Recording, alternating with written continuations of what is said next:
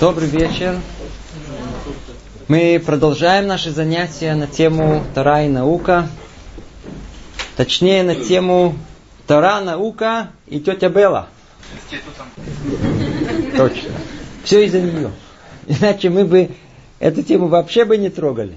Помните ее представление «Наука доказала»? На первом занятии мы уже немного разобрали, что наука доказала. Точнее, что она ничего не доказывает. Затем было занятие о разногласиях по поводу возраста Вселенной и динозавров. Надеюсь, вы помните. Сегодня сразу возьмем тетю за рога и спросим, и сформулируем постановку вопроса. Все просто. Вот, видите? Стоит человек, говорит. Люди сидят, слушают. Откуда мы появились, а? Из капусты. Не из капусты. Мама родила, а ее? Бабушка родила. А кто была прабабушкой? Как ответит Абраша? Хава. А как ответит тетя Бэлла? Говорит, я тебе сейчас покажу Хаву. Как раз недавно в зоопарк привезли одну Хаву. Ну хорошо. Пойдем посмотрим на Хаву из зоопарка. Она откуда? Из приматов. А приматы откуда? Из млекопитающих. А они из хладнокровных, они рыбы. Они губка. А губка откуда? Из э, клеток. А клетки откуда? Из молекул. А молекула откуда? Из пыли. А пыль откуда? Из взрыва. Бум! Биг-бэнг! Слышали? Или, короче, был взрыв. Прошло миллиарды лет. Видите? Мы сидим. Знаете, хорошо взорвался. Познакомьтесь с нашим праотцом. Биг-бэнг, взрыв. Водород стал человеком. Знаете, в принципе, наше занятие закончилось. Нечего что добавить.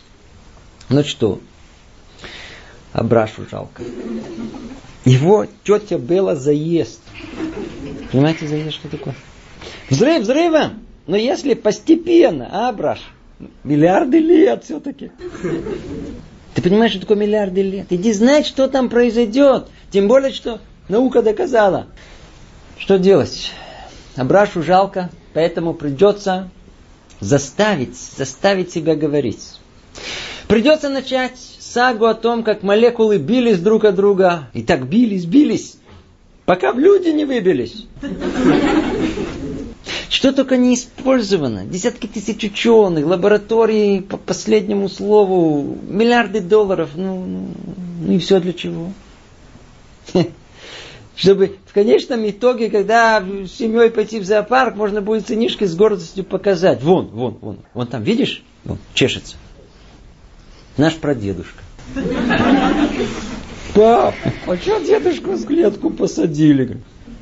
Сын, так надежнее. Хорошо, пап, когда, когда я подрасту, ничего, я тебе тоже сделаю. Такую комфортабельную, надежную. Как ты любишь. Ой, смех смехом. Но давайте начнем. Наша цель, кто помнит, откуда мы начали, обсудить позицию Торы по вопросам творения мира в общем и происхождения жизни в частности. Но если с этого начать, то наверняка сразу пробудится вопрос, а что с эволюцией? Поэтому, и только поэтому, придется на этом занятии обратиться к теме эволюции Дарвина. И это последнее, на что хотелось бы тратить время. Но выбора особого нет. Ну, тут же, по-видимому, необходимо оговориться. Заранее предупреждаю. Тут будет выражена позиция ясная и однозначная. Вы видите, я человек религиозный. Эволюция, как объяснение происхождения жизни в мире, не будет одобрена. И, надеюсь, к концу занятия станет ясно почему. Поэтому...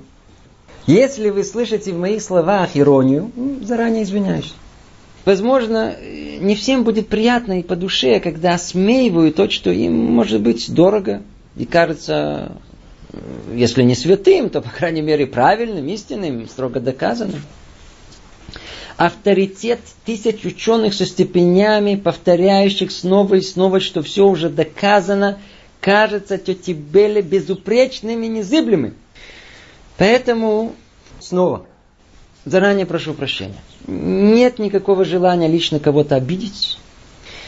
А кому не по телу, лучше не слушать. Но кто хочет понять реальную картину и не жить в слепоте, должен запастись здравым смыслом, непредвзятым мнением. И до конца все внимательно прослушать. И еще. Тема, о которой мы собрались говорить, необыкновенно объемна. Мы тут скажем каплю в море. Просто целые темы даже не сможем упомянуть. Просто невозможно все умять в одно занятие. И скажем только об основных критических точках, и вы увидите, что даже это займет много-много времени. Ну, тут передо мной только малая часть книг. Но сейчас информация на эту тему легко доступна нажатием кнопки. Поэтому просьба не верить ничему, а самим все проверить.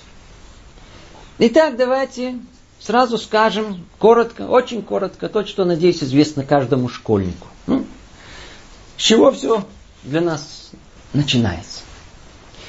В тысяча восемьсот тридцать первом году, тогда еще юный исследователь, а сейчас практически святой Чарльз Дарвин, отправился в кругосветное путешествие на корабле «Бигл» исследовать флору и фауну.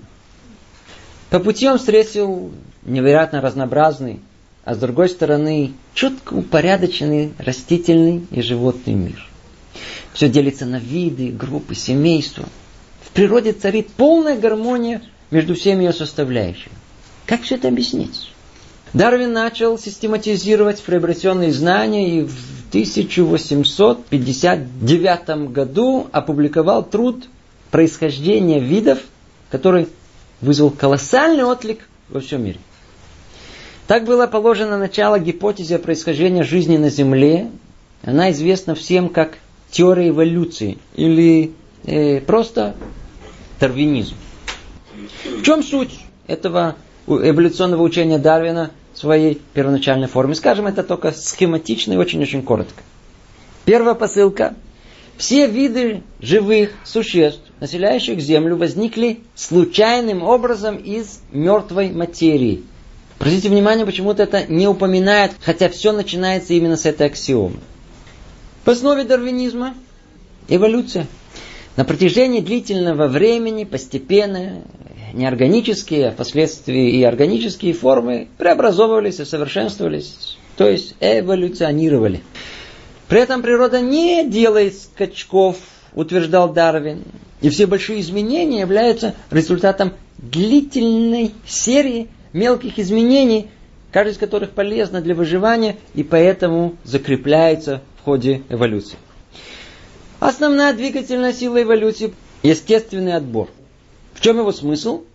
Жизненные ресурсы для любого вида живых организмов ограничены, поэтому должна возникать борьба за существование, за корм, успех в размножении. При этом более приспособленные выживают, а менее вымирают. Выжившие особи имеют отклонения, которые случайно оказались адаптивными, то есть подходящими к данным условиям среды. И основное, что естественный отбор отдельных изолированных разновидностей и приспособляемость организма к условиям обитания постепенно ведет к расхождению признаков этих разновидностей, в конечном счете к видообразованию. Ну, это, это очень-очень коротко. Ну, опубликованный труд произвел огромное впечатление и был принят научным сообществом на ура. Эта гипотеза была тут же подхвачена духом времени, и ей присвоили звание научной теории, распространили по всему свету и стали преподавать во всех школах. Не забывайте, речь идет о бурной эпохе девятнадцатого века, когда человек всеми силами искал свободы. Свободы от церкви в общем, свободы от религиозных догм в частности. Это была эра абсолютной веры в силы человека. От Бога хотели отделаться давно, но не знали как. Так хотелось верить, что мир не сотворен, что если бы Дарвин не придумал бы эволюцию, то придумали бы самого Дарвина. А когда его заманчивое предположение случайного возникновения жизни появилось, оно тут же, несмотря на множество совершенно необъяснимых фактов, было объявлено научным и использовано как основное орудие борьбы против всего метафизического и теологического. И постепенно Пошла эволюция и во взглядах простых людей. Пока даже у самых темных основные выводы этой гипотезы прояснились и прочно уселись в их сердцах. Все. Мы из молекул. Бога нет. Туши свет, включай музыку. Была колоссальная эйфория. Человек почувствовал свободу. Единственное, что не так все было просто. Вот в этой новой Библии оказалось немало темных мест, которые ну, никак не удавалось объяснить. Ну, научное-научное, но не только понятно, но сами дарвинисты были этой доказанной теорией слегка озабочены. К примеру, одна из проблем, которая сильно беспокоила даже самого Дарвина, была связана с механизмом наследования новых признаков. Как новый признак сохраняется в следующем поколении? Во-первых, во второй половине девятнадцатого века ничего не знали о генах и хромосомах. И считалось, что признаки организмов рассеяны по их крови. И наследственность объяснялась слиянием кровей предков. Поэтому потомки, получающие равное количество крови от обоих родителей, должны обладать промежуточными характеристиками. Красиво, но в чем проблема? Проблема, что один английский математик, его звали Дженкин, подсчитал, что наследование благоприятных признаков путем слияния принципиально невозможно. Полезные изменения, появившиеся в отдельных особей, попросту растворяются при скрещивании, разбавляются, становятся пренебрежительно малыми и, наконец, исчезают вовсе. Этим возражением, получившим название «Кошмар Дженкина», дарвинисты были поставлены в тупик. Но вскоре пришла подмога. Подмога, которая позволила отделаться от этого кошмара, появилась генетика. Выход из этого тупика давала теория наследственности, созданная Менделем. Оказалось, что наследственность дискретна и передается через гены. То есть родители передают своему потомку свои признаки не в виде раствора, а в форме генов, которые не изменяются при слиянии с другими генами и передаются следующему поколению в той же форме, в какой они получены от предыдущего. Дарвинисты вздохнули свободнее, и в тысяча девятьсот двадцатых годах был осуществлен синтез дарвинизма и генетики. А в тридцатых и сороковых годах окончательно формулируется современный неодарвинизм, который известен под названием «Синтетическая теория эволюции». Она синтезирует, соединяет два дополняющих друг друга процесса – генетическую мутацию и естественный отбор. Мутация сама по себе, естественный отбор сам по себе не способны создать направленные эволюционные изменения, а вот вместе способны и, и еще как способны. Ну, о чем идет речь? Надеюсь, вы слышали, что такое э, мутация. Мутация – это наследственное изменение, ошибка в генетической информации при производстве клетки. К примеру, э, коза родилась с двумя головами. Ребенок без какой-то части тела родился. Видели детей таких? А синдромы видели? Синдром Дауна. Это следствие мутации. Раковые опухоли – пример мутации клеток тела.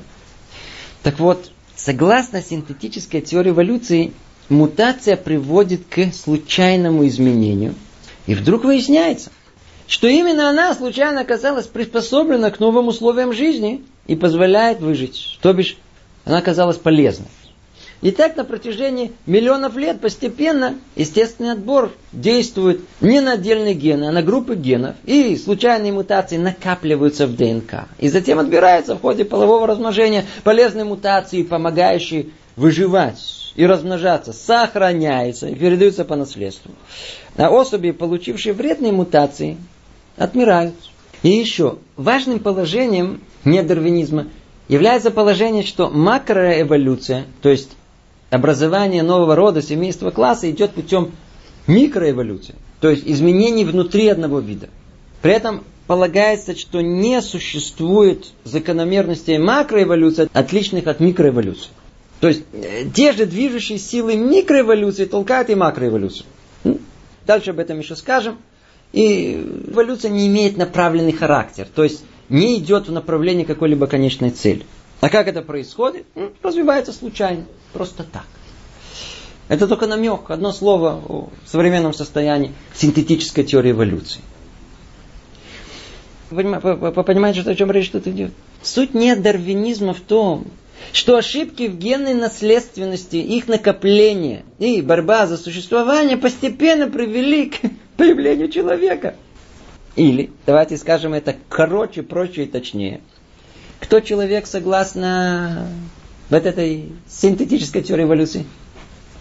Ошибка природы, которая выжила, случайно вот приспособилась.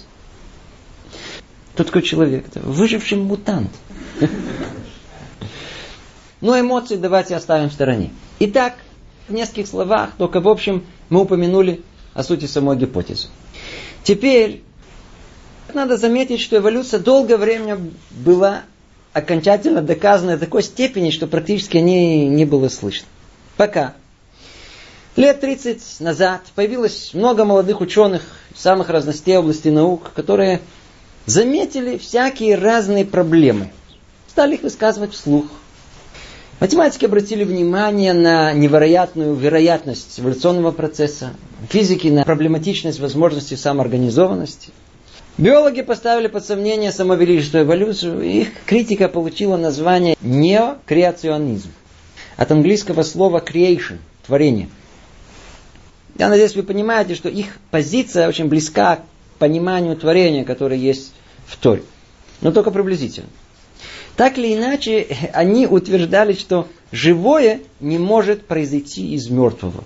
И, как вы понимаете, эволюционисты тут же проснулись и бросили в бой отборные войска химиков-биологов. В течение десятка лет на все нашлось ответ. И в очередной раз было заявлено, что теория эволюции доказана окончательно. Это уже больше не теория, а научный факт. Ну, кто хочет... Может прочесть, может быть, наиболее известный источник, статья в Scientific American, называется «пятнадцать ответов на креационистский вздор». Споры дарвинистов с креационистами можно найти в любом месте, почитайте. Эти ученые полностью осмеивают позицию этих, и наоборот, эти утверждают, что не доказано ничего вообще, а эти сто процентов в ничем не сомневаются. В общем, весело. Спор уже давно перешел на принцип, типа мы вам покажем. Давайте мы попробуем только так поверхностно познакомиться с некоторыми доводами этих ученых, которые осмелились пойти против течения, подвергнув свою научную карьеру риску. Давайте наберемся терпения и постепенно начнем разбор. Очень-очень коротко. Первый аргумент против дарвинизма, он общий. И вся эта теория эволюции просто не наука. На прошлом занятии речь шла, что не все, что запихали под вывеску университет, является науками в полном понимании этого слова. У науки, точнее, научной теории есть строгие критерии. Она должна объяснять в рамках теории все исследуемые явления, должна предвидеть будущий результат, подтверждаться экспериментом. Помните Поппера? Известный э, философ науки Карл Поппер сформулировал общепринятое дополнение, что теория является научной, если содержит в себе механизм опровержения.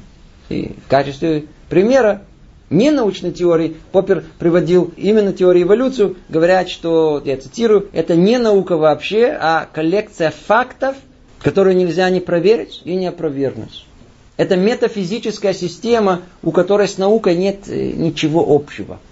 Слышите? То есть дарвинизм — это псевдонаука, которая использует авторитет точных наук, чтобы выглядеть как научная теория. Дарвинизм не наука. В науке настоящий пытается исследовать природное явление таковым, как оно предстоит перед исследователем. Понять закономерность, сформулировать, проверить экспериментом. Дарвинисты же пытаются понять, что произошло в далеком прошлом, миллиарды лет назад, используя весь этот неоднозначный аппарат экстраполяции, индукции, выводов от следствий причин. Это, представьте, что вы смотрите на фотографию и стараетесь определить, с какой марки был фотоаппарат, которым засняли это фото. Скажите, это можно сделать? Эволюционисты сталкиваются с такой же проблемой, когда утверждают, будто жизнь произошла из химикатов. Они смотрят на конечный результат и предлагают теорию, не имея при этом никакой возможности наблюдать сам процесс. Ученые не могут эмпирически изучать прошлое. Ученые могут только смотреть на настоящее, придумывать теорию о том, что произошло в прошлом. При этом нет ни малейшей возможности что-либо проверить. А ну скажите, а ну, а ну скажите. Ну, по их теории Птицы образовались из динозавров сто пятьдесят миллионов лет назад. А ну скажите, это когда-то можно будет проверить? Абсурд, а? Так откуда же такое самоуверенное утверждение, что доказали? Ой, что сказать, обладая авторитетом учености, можно утверждать практически что угодно. Высказывается идея, предположение, и все. Это уже достаточный ответ. Не нужно, затем обсуждается, как уже реальная часть научной теории, даже если она, как идея, осмеяна другими коллегами. Ну, мы, мы, мы этого еще коснемся. Ну, до этого момента это было два слова о том, что это не наука. Ну, теперь давайте посмотрим, о чем эта не наука конкретно говорит и что она пытается доказать. Постепенно. С чего все началось? Эволюция, вот, которая привела к сотворению человека, она, она, она же должна была с чего-то там начаться, с самой-самой изначальной точки. С чего все началось? Нужен исходный материал. Ну, скажите, что это? Атомы, молекулы. А откуда эти атомы взялись? Ответ науки из взрыва. Откуда взялся взрыв? С этой с бесконечной энергией, назойливым желанием составляться в атомы, молекулы, белки и клетки. А? А что тебе было? А? Не знаю. Вы слышите? Приблизительно не знаю. В принципе, уже этого достаточно, чтобы похоронить все окончательные выводы эволюции. Как можно дать конечный ответ, откуда жизнь, имея представление, откуда взялся исходный материал для этой жизни? Ну, давайте оставим первый этап в покое. Предположим, что каким-то образом есть исходный материал, атомы и молекулы как-то образовались, заодно и Солнце, и Земля. Встает следующий вопрос. Как из атомов и молекул самопроизвольно зародилась жизнь на нашей планете?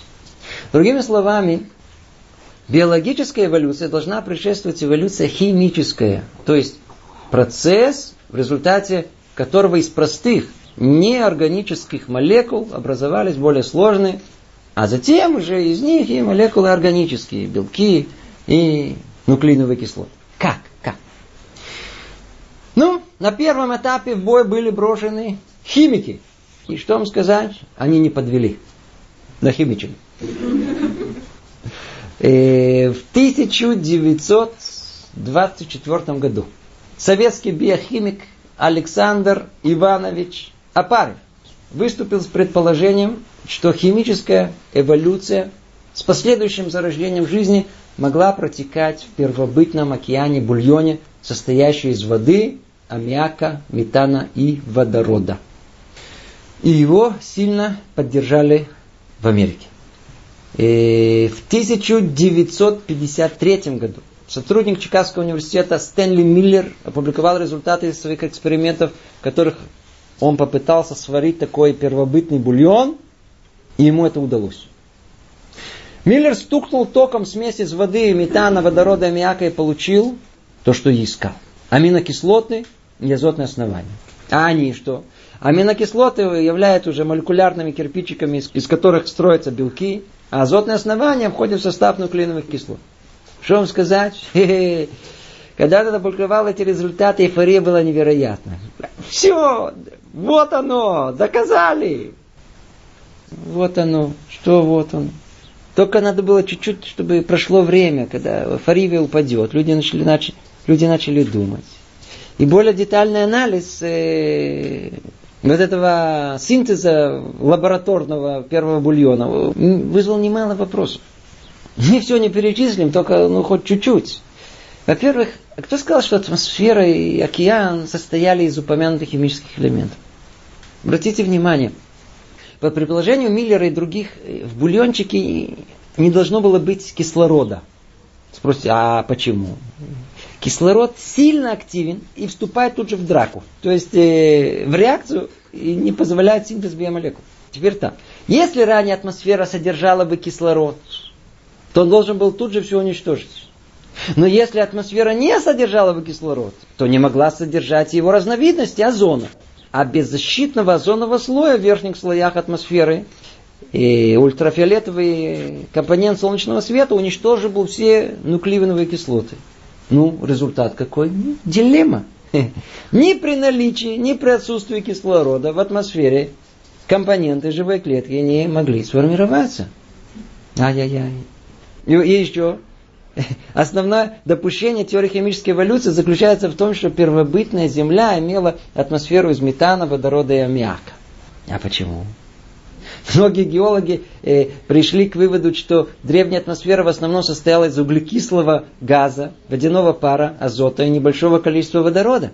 А если это так, то если снова сделать синтез всех этих составляющих и поместить в этот аппарат Миллера, то никакие аминокислоты, кроме глицина, там не образовались бы. Теперь обратите внимание, все это, все это в пробирке, а в самой жизни. А ну спросим, спросим, а есть ли отличие протекания химических реакций в природе и в лабораторных условиях? А ну, попало случайно, смотрите, что пишет э, американский ученый, химик Чарльз Маккомб. Он пишет так. Секундочку. Эм. Химики научены понимать механизм реагирования молекул и как нужно активировать молекулы, чтобы они реагировали предсказуемо в контролируемой форме. Если бы химик хотел синтезировать полимерную цепь протеина в лаборатории, для начала надо было бы активировать изначальные составные, для того, чтобы они начали реагировать. Поэтому химику понадобилось бы контролировать реактивность и селективность реагентов, чтобы получить желаемый результат. Для синтеза протеинов в лаборатории необходим химик, который будет контролировать условия реакции и порядок добавления компонентов при построении цепочки. Вы слышите?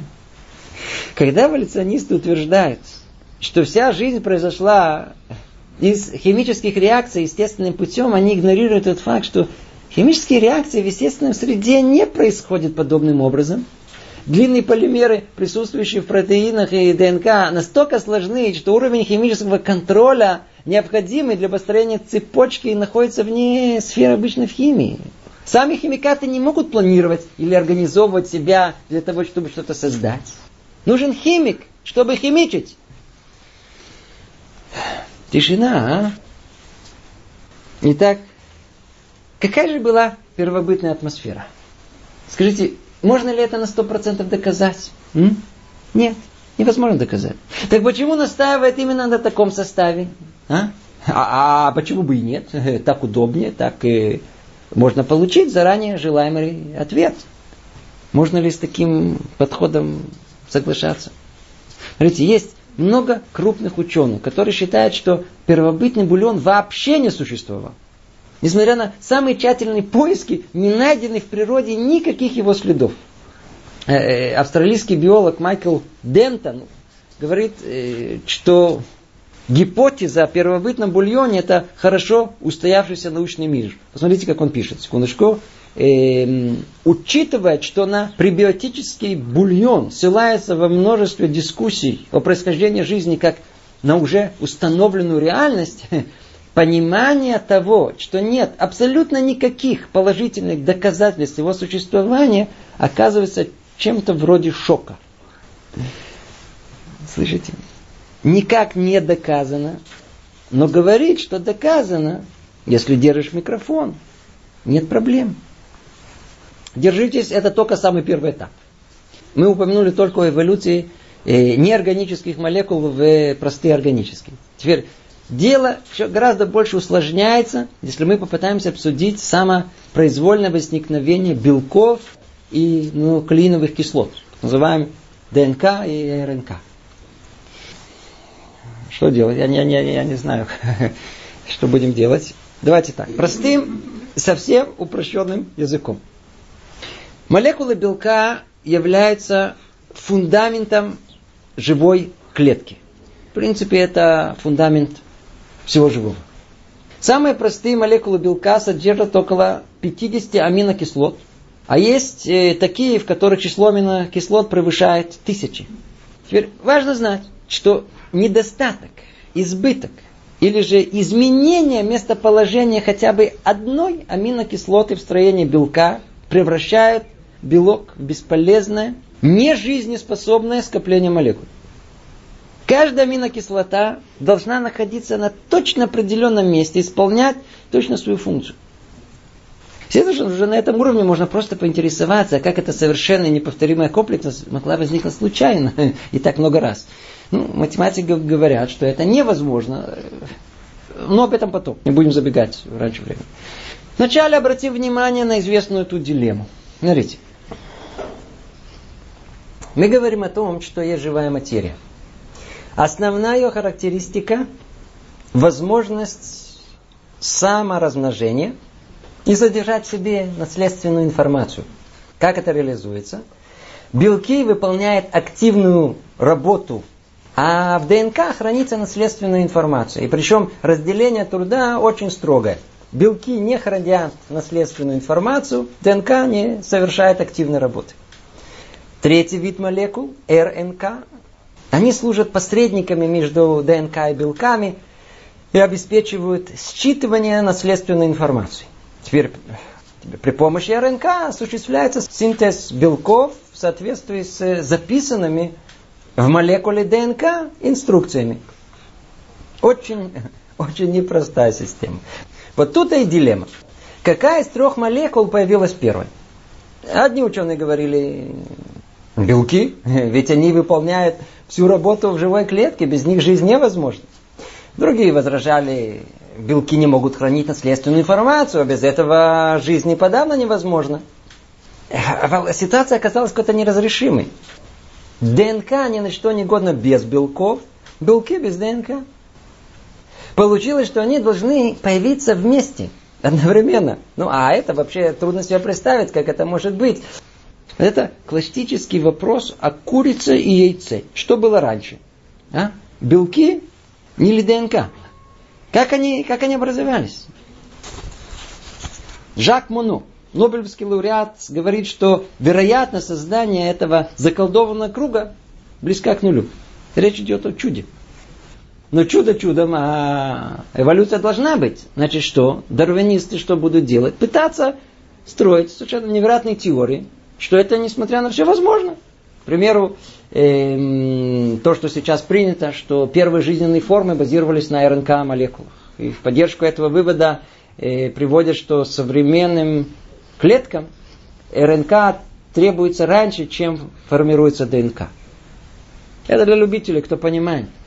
Но им тут же возражают, что, во-первых, РНК относительно неустойчива по сравнению с ДНК. Во-вторых, РНК недостаточно подвижна для того, чтобы создать энзимные молекулы. И в-третьих, в рамках теории химической эволюции не найден теоретически возможный путь к возникновению РНК. Теперь, все это предположение, все это, что называется, как мы говорили, это может быть. Но дилемма остается дилеммой. Это только одно из составляющих проблематичности возникновения э, биологических молекул. Это одно.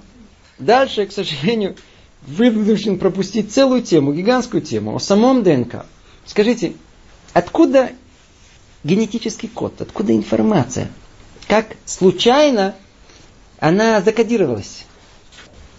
Чего вдруг случайности вообще захотелось кодировать? Кто-то может объяснить? Вы помните, недавно расшифровали невероятную сложность генома. Все это случайно. Случайно. Только одна цитата. Доктор физики, профессор Вернер Гитт писал по этому поводу так. Любая система кодирования информации – это всегда продукт интеллектуального умственного труда. Неразумная материя сама по себе не может создать какой-либо информационный код. Для этого, как показывают результаты экспериментов, необходимо участие того, кому присуще способно действовать по своей собственной воле, кто обладает совершенным мыслительным аппаратом и невероятным творческим потенциалом. Нет никакого физического процесса, закона природы или материального явления, которые могли бы способствовать тому, что мертвая материя произвела бы на свет какие-то знания или информацию. Так же, как нет законов природы или физических процессов, которые могли бы способствовать самопроизвольному возникновению информации внутри мертвой материи. Что-то можно добавить. Ограничимся этим. Но, но, но, но. Все, что мы тут упомянули, я вам говорю, ноль, ноль. По сравнению с претензией сказать, что первая живая клетка появилась случайным путем. Тут критическое место во всей цепочке. Ведь, поймите, речь идет о непосредственном возникновении жизни. Первая клетка – это что-то совсем другое. Биохимики-эволюционисты Дэвид Грин и Роберт Гольберг, они говорят, что, цитирую, переход от молекул к клетке является скачком фантастических масштабов, который лежит за пределами поддающейся проверке гипотез. В этой области все является предположением. И даже добавляют в конце, доступные факты не дают основания постулировать, что на этой планете возникли клетки.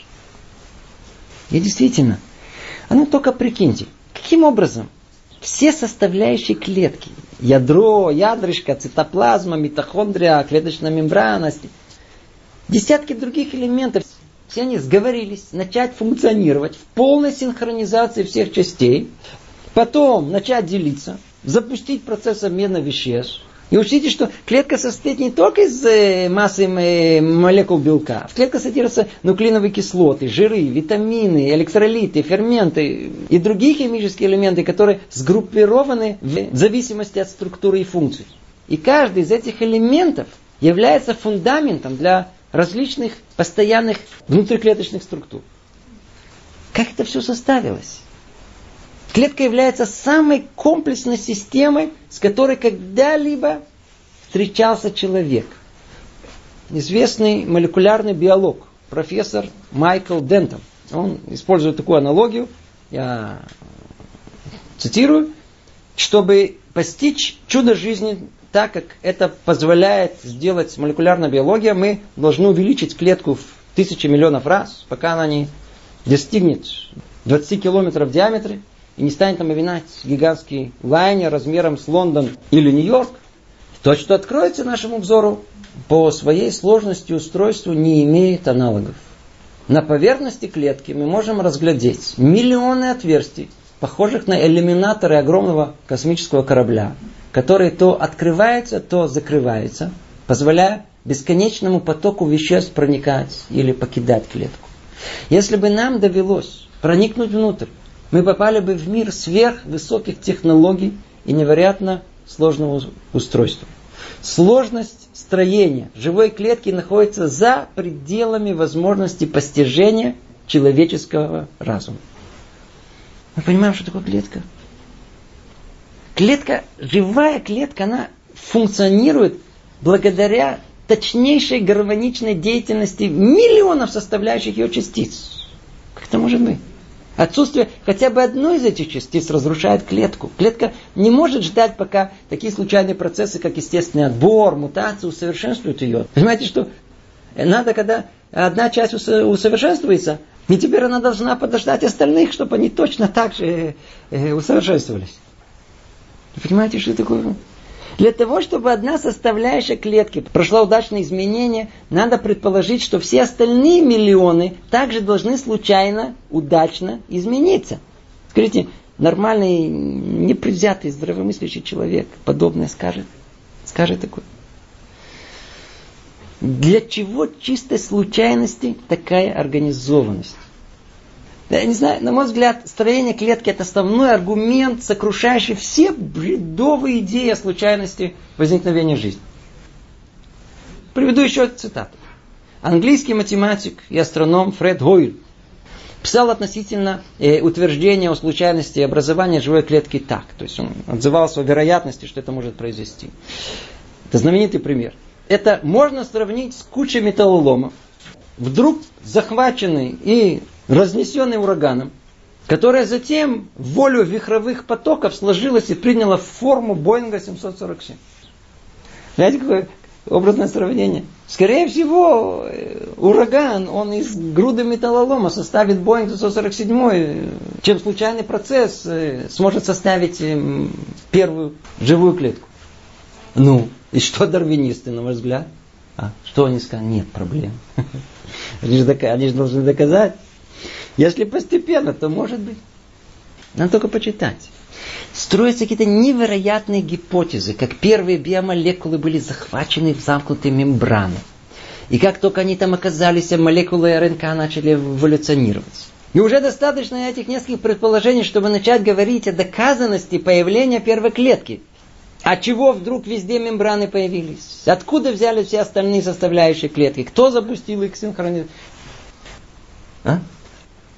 Интересно э, высказывание химика, того же химика Маккомба, как ученый со степенью доктора наук по органической химии. Он пишет так. Я учился вникать в принципы химии и могу сказать, что реактивы, реагирующие с реактивами, это просто химическая реакция. А химические реакции не производят жизнь. Во всей литературе по химии вы не найдете ни одного примера возникновения жизни в результате химической реакции.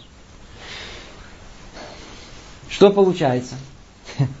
Получается, что в основной критической точке дарвинизма, в точке перехода от неживого к живому, нет никаких доказательств.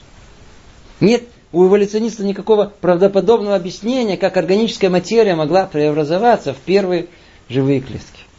А что с синтезом искусственной клетки? Недавно было сообщение. Что спланировано? Ну, во-первых, ни синтез клетки, ни клонирование никакого отношения к эволюции не имеют. Не доказывают ее и не опровергают. Во-вторых, надо, надо понять, что это значит. Они ничего нового не создали. Несколько слов по порядку. Что они сделали? Вначале скопировали геном существующей бактерии.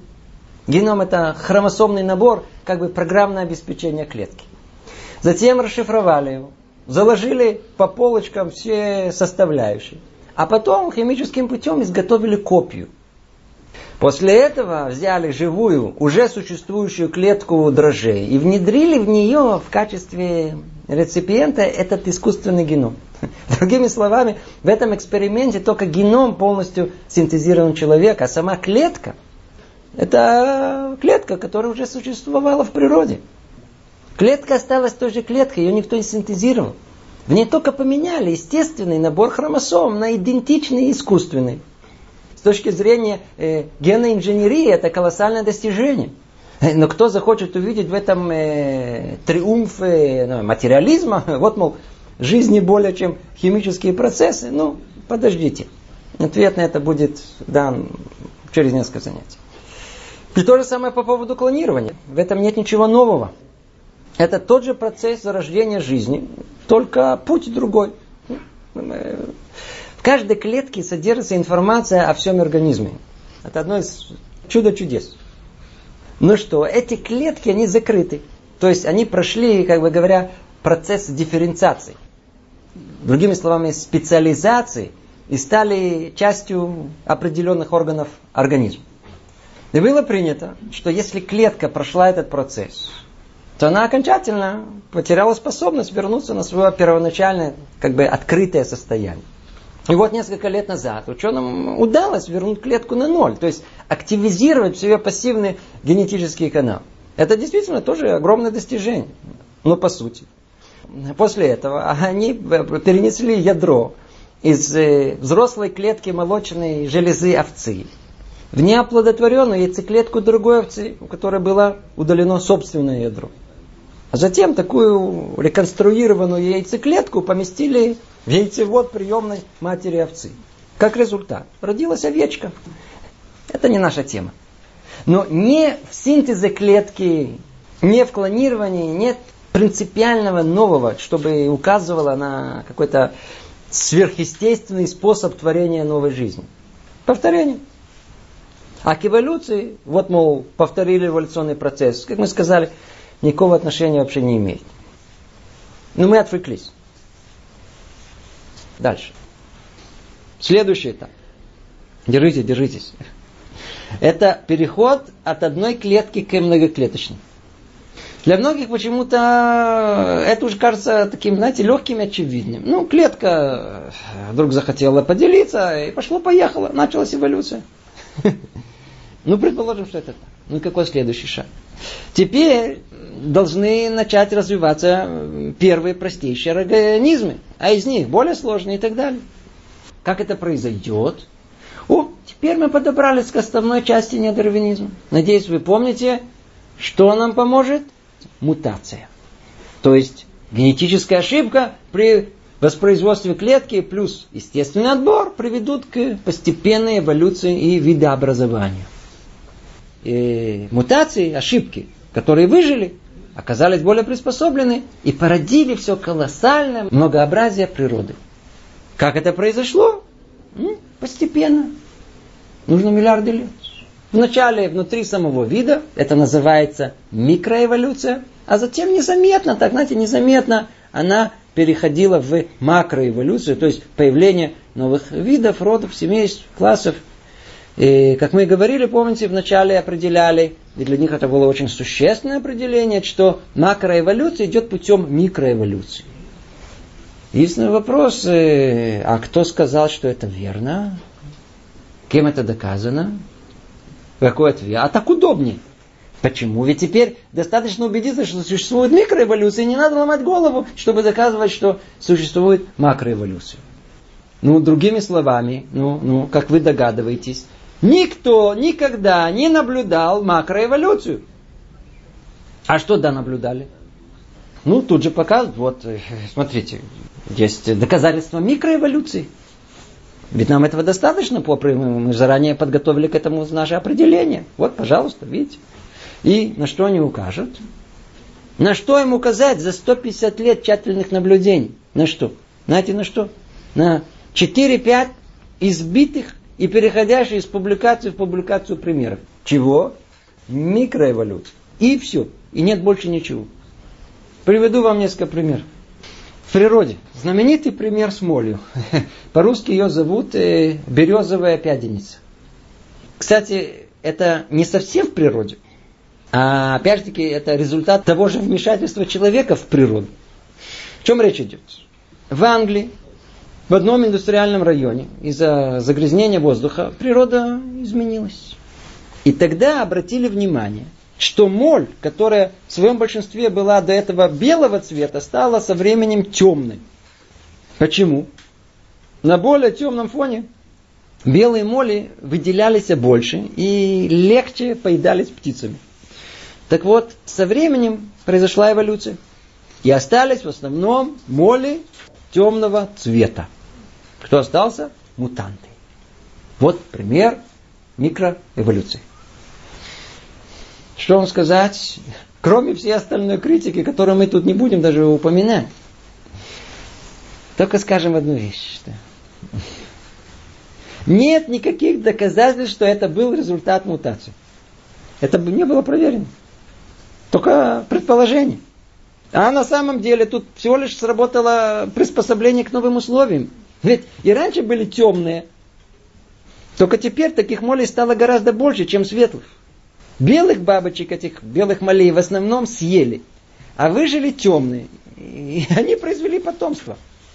Кстати, при этом светлые не были полностью уничтожены. Но основное, основное, это еще не основное. Темная моль не находится на более высокой ступени развития по сравнению со светлой. Пяденица березовая никогда не становилась ничем другим, кроме пяденицы березовой. Ни одна из них не становилась когда-либо летучей мышью или орлом, или даже другим видом моли. Только цвет изменился. Кстати, когда со временем экологическое сознание привело к очищению среды от промышленного дыма, многие из деревьев обрели их прежний светлый оттенок, и тоже произошло и с молью. Ну, вы слышите, вот вам и пример с макроэволюцией. Во всех учебниках по биологии его приводят. Теперь, а может есть пример эволюции в лаборатории? А как же? Что только не вытворяли с плодовыми мушками. Мушки. Их бомбардировали всеми видами излучений. Получили самых диких мутантов. С двумя лапками, с восьмью, с крыльями, без. Но та же проблема. Из мутантных мушек вышли только мушки. Даже бабочка не получилась. И эти мушки вышли в основном покалечены. Заодно, когда прекращали издеваться, то через несколько поколений они возвращались в норму. Это явление получило название back mutation. А ну, чтобы прояснить это э, э, э, подробнее, яснее, э, позвольте процитировать из известной книги доктора Спентнера «Not by chance». Теория эволюции, так он пишет, и основывается на предположении, что случайные мутации, следовавшие одна за другой, привела к развитию жизни от единичной клетки к развитому организму. Когда речь идет о мутации, мы должны задать простой первоначальный вопрос. Добавила ли мутация, произошедшая в ДНК, информацию? Без добавочной информации нет развития, нет усовершенствования и продвижения. И вот так он пишет. Уже тридцать пять лет я изучаю биологию и никогда не слышал о мутации в ДНК, которая добавила бы к ней информацию. Я также не слышал ни об одном человеке, знающем хотя бы об одном таком случае. Отсюда следует, что теория о том, что длинная цепочка мутаций явилась причиной развития живых организмов, ни на чем не основана. Всякое случайное изменение в генах, или порча, или ухудшение, или в лучшем случае бессмысленная трансформация. Случайные изменения не улучшают наследственность и не добавляют информации, которая может поднять организм на новую ступень развития. Его потомки не будут более развитыми, чем он. Цепочка мутаций не превращает амебу в муху, червяка в слона, а тем более в человека. Я думаю, что это исчерпывающее объяснение. Дальше он углубляет эту тему. Я извиняюсь за длинную цитату. Одно из основных доказательств теории эволюции заключается в следующем. Сейчас типичный пример. Берем микробы, которые могут переварить только пищу А, и помещаем их на пищу Б, которую они не умеют переваривать. Ну, миллионы микробов умирают, но некоторые выживают. Выясняется, что у них произошла мутация в энзиме, переваривающем пищу. И она послужила причиной того, что этот энзим, до сих пор не обладавший способностью переваривать пищу Б, теперь может это делать. Ну, доказательство на первый взгляд убедительно. Но давайте его проверим. Более углубленное исследование показало, что произошло ухудшение энзима, который до сих пор был предназначен для переваривания пищи А, и только ее. Испорченный энзим потерял свою способность точного распознавания, и поэтому теперь он переваривает и пищу Б, хотя и с меньшей эффективностью. Зададим вопрос, добавила ли мутация информацию энзиму? Ответ – нет, наоборот. Она ухудшила и уменьшила его специфичность. Специфичность означает эффективность. И потеря специфичности – снижение уровня развития. И только абсолютно случайно, и только в условиях эксперимента порча, порожденная мутацией, принесла определенную пользу. И это подобно тому, как если бы мы разбили окно в комнате, нет сомнения, что количество кислорода и свежего воздуха увеличилось в результате этого, но никто не будет утверждать, что разбитие стекла улучшило техническое состояние комнаты. Ну, прекрасный, очень убедительный аргумент. И кроме него есть еще десятки дополнительных аргументов, которые не оставляют камни на камни от этих мутантных фантазий. Увы, мы, к сожалению, все не можем упомнить. Бывший председатель Академии наук Франции Пьер Гроссе, откровенно в своем признании материалиста, пишет он так. Очень трудно поверить в то, что случайные продуктивные мутации обеспечили все необходимое для появления и развития растений и животных. Но дарвинизм требует большего. Для усовершенствования только одного растения, одного животного, оно должно подвергнуться полезным случайностям тысячи и сотни тысяч раз. То есть чудеса должны стать постоянными, происходящими регулярно, превратиться в свод правил. И все маловероятные явления должны стать законом. Вы понимаете? По теории эволюции в одном месте и в одно время должны быть две особи одного вида и с одними и теми же мутациями. Причем они должны быть разного пола. Они должны выжить, скреститься между собой. А у их потомков должны быть такие же мутантные особенности. И их же потомки должны тоже выжить, найти такого же мутанта противоположного пола. И так. Как вы понимаете, такое в естественной среде не встречалось ни разу. Так вот, продолжает Гроссе и завершает. Конечно же, нет закона, который бы запретил мечтать. но не следует впутывать сюда науку. То председатель Академии наук, нечего добавить. Заодно, не знаю, как вас, но меня поражает. Как так? Ну, ну, ну каждая отдельная мутация в клетке случайна. Теперь утверждает, что из огромного количества бесполезных мутаций несколько оказались полезными. А как это так оказалось? Потому что смогли приспособиться к изменениям в природных условиях. Удачно подстроились. То есть эта мутация получила эволюционное преимущество, и его потомки имеют больше шансов выжить. И так пошло и поехало. Условия меняются, организмы подстраиваются, усовершенствуются, усложняются. Пошла эволюция. И все случайно. А теперь вдумайтесь, обратите внимание. Дарвинисты на каждом звене общей цепочки построения всей этой теории каждый раз произвольно предполагают, то есть каждый раз подгоняют условия, вот эти самые внешние условия, таким образом, чтобы они оказались благоприятными для эволюции. В начале состав химических элементов обязан был таким, сейчас везде нужны лужи, а потом э, стало не хватать места в океане, а теперь на суше негде спастись от врагов. То есть, чтобы получилась эволюция, как ее описывают, необходимо приписать этим природным изменениям какую-то волшебную последовательность. Порядок в изменениях условий, ну, чтобы каждый раз под него организмы могли э, подстроиться. Ну, прям должны обладать какими-то мистическими свойствами. Только в определенном порядке и не. Откуда этот удивительный порядок изменений в природных условиях взялся? Тоже случайно. А с другой стороны, откуда им вообще, как условия природы менялись? Это отдельная тема. Теперь, после всего сказанного, из области химии, биологии, ну, несколько слов о математике и физике. Всего лишь несколько слов. Давайте предположим, что нашли приемлемую модель синтеза биомолекул из молекул химических и так далее. Спрашивают математики. Ну хорошо, может быть. Но какова вероятность, что это может произойти? Я только, только выводы, скажу только общепринятый результат. Вероятность образования биомолекул, к примеру, простых ферментов, она десять в минус двадцатой степени. Вероятность того, что самопроизвольно образуется только одна пара нуклеидов в нуклеиновой кислоте. С учетом всех возможных сочетаний атомов, входящих в их состав, составляет десять в минус восемьдесят семь.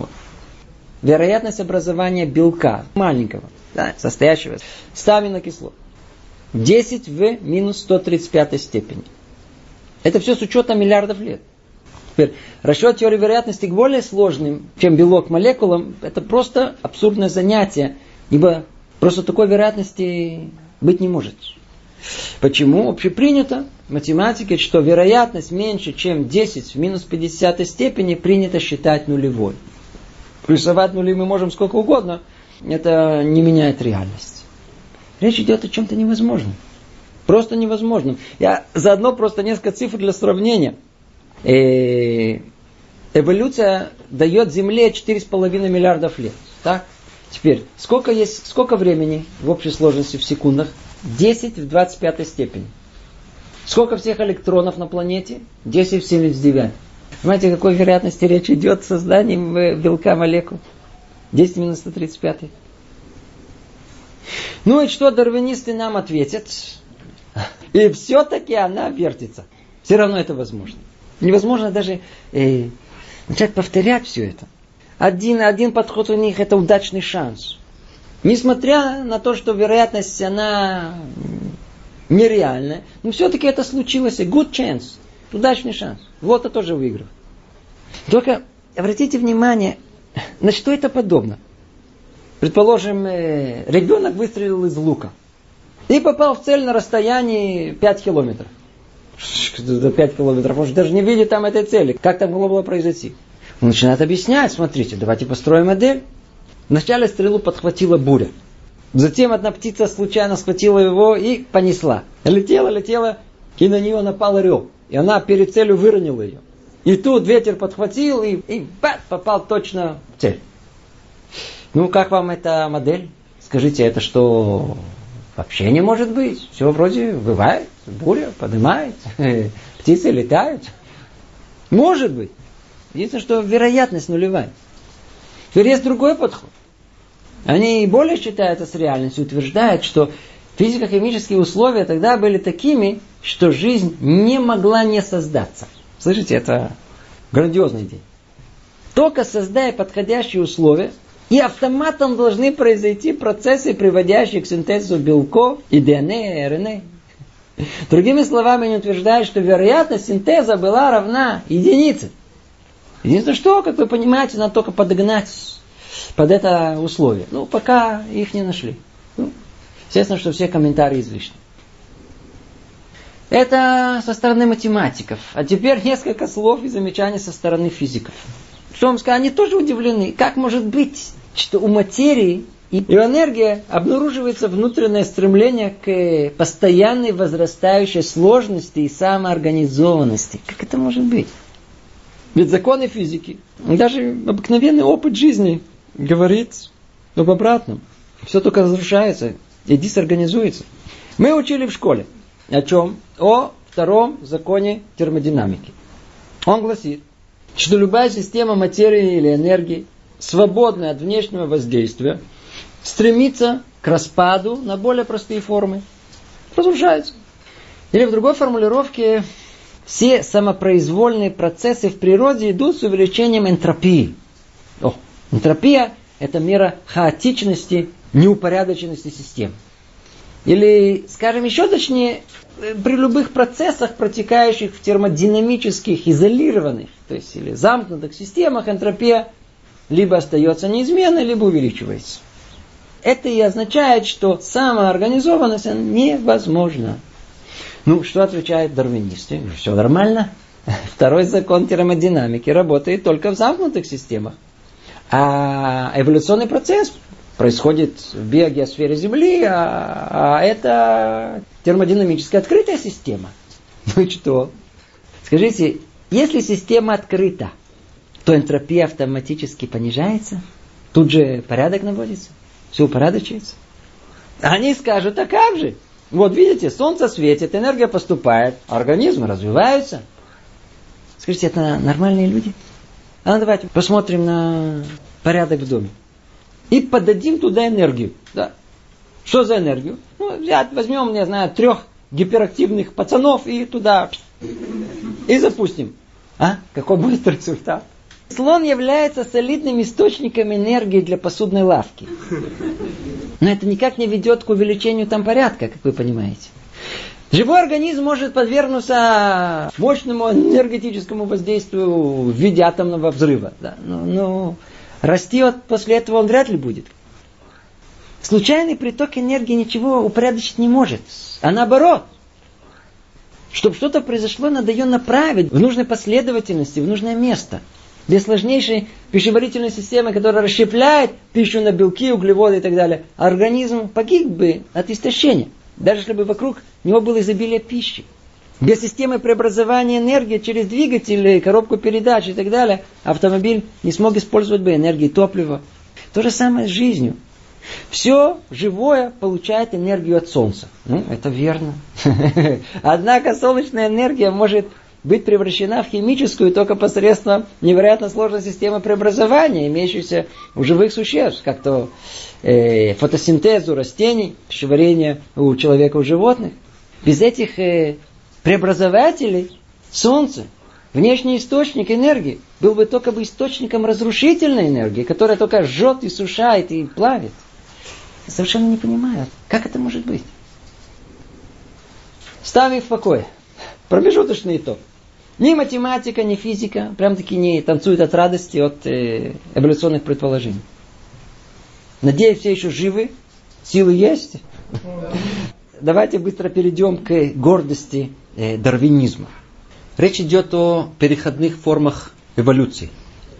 Если предположить, что все происходило согласно постепенным эволюционным изменениям простых видов к более сложным, то это должно было оставить следы огромного количества переходных форм. Поэтому давайте обратимся к окаменелости. Они должны дать нам единственные реальные свидетельства о том, что происходило в прошлом. И, как правило, народы Тетибела полностью убеждены, что ископаемые молчаливые свидетели эволюции. Рисунки эволюционных серий выглядят убедительно, но проблема. Их надо найти. И еще сам Дарвин писал, писал он так. Почему же тогда все геологические структуры, все слои земной поверхности не переполнены окаменелостями этих переходных форм? В этом, пожалуй, заключается самое очевидное, самое серьезное возражение, которое можно выдвинуть против моей теории. И сам тут же себя успокоил, что, мол, в будущем, при более детальном изучении останков, переходные формы будут обязательно найдены. Ну, что сказать, ответ Дарвина мог считаться очень убедительным в девятнадцатом веке. Но с тех пор познания в области ископаемых форм жизни расширились. Сильно расширились, и стало очевидно, что окаменелостей основных переходных форм просто нет. Точнее, время от времени тыкают в найденную пару костей и утверждают, что вот-вот, наконец-то, вот оно, найдено недостающее звено эволюции. А ну, э, на ваш взгляд, сколько было вообще найдено костей? Количественно? Может быть, несколько тысяч. Точнее, частей костей, которые найдены были в разных местах. И этого достаточно, чтобы утверждать, что все нашли. Редактор журнала Nature Генри Джи в своей книге «В поисках далекого времени» пишет, что все доказательства эволюции человека между десятым и пятым миллионами лет назад, тысячи поколений живых существ могли бы уместиться в небольшой ящичек. Это все, что есть. Товарищи, где закопаны миллиарды костей переходных видов мутантов? Где прячутся неудачные попытки постепенного эволюционного процесса? Ведь их должно было быть гораздо больше, чем удачных. Я уже не говорю о переходных формах, связанных с появлением новых органов. Их вообще не найдено. Профессор Гарвардского университета Стивен Гулд пишет так. Э, тот факт, что при раскопках чрезвычайно редко обнаруживаются окаменелости переходных форм, остается профессиональной загадкой палеонтологии. Он подчеркивает, что эволюционные деревья, украшающие наши учебники, не подтверждаются палеонтологическими данными и не растут в глубинах геологических слоев. Это тоже само по себе интересно. Практически ничего не осталось от этих знаменитых цепочек. Вот, к примеру, лошадиная серия, на которую так любили ссылаться во всех книгах, она окончательно дискредитирована, изъята из музейных экспозиций. Почему? Потому что окаменелости были обнаружены на разных континентах. И самое обидное, оказалось, что эти существа не жили одно за другим в последовательной эволюционной прогрессии. Они бегали по лесу все вместе. Даже неудача постигла и эволюционную цепочку лошадиных копыт. Тоже и с обезьянной серии. Ну, тут это целая сага, куда мы даже приблизительно не войдем. Только в качестве курьеза. Например, череп яванского человека был найден среди обычных черепов. В чем археолог Дюбуа признался спустя тридцать лет. Помните, был такой неандерталец, такой, ходил такой полусгорбленный, с болтающимися руками. Его рисовали на всех книгах, в серии от обезьяны к человеку. Так вот, в районе тысяча девятьсот семьдесят третьего года он выпрямился. Выяснилось, что его образ был создан по костям особи, страдающей болезнью коленных суставов. Но рисовать красивую серию от обезьяны к человеку все равно будут. Это символ, его просто так не выкинут. Выстраивать живые в прошлом существа в определенном порядке вовсе не говорит о том, что эти существа в самом деле так эволюционировали. Не более чем никак не доказанный вымысел. Когда есть эволюционная серия, то любая находка заранее подгоняется под эту серию. А если не подходит, ее выбрасывают. Более того, обнаружили, что есть серьезная проблема с постулатом Дарвина о постепенном развитии видов. Данные раскопок показывает, что виды животных внезапно появляются и также внезапно исчезают. Почти не, не эволюционируют. В так называемых кембрийских слоях, э, эти слои, которые э, они датируют примерно пятьсот семьдесят - пятьсот двадцать миллионов лет назад, э, различные типы многоклеточных организмов вдруг появляются сразу, причем в необыкновенном изобилии и разнообразии. Даже это получило название Кембрийский взрыв. При этом найденные в этом слое живые организмы, они уже развитые, имеют сложные физиологические системы, типа глаз, жабры, система кровообращения.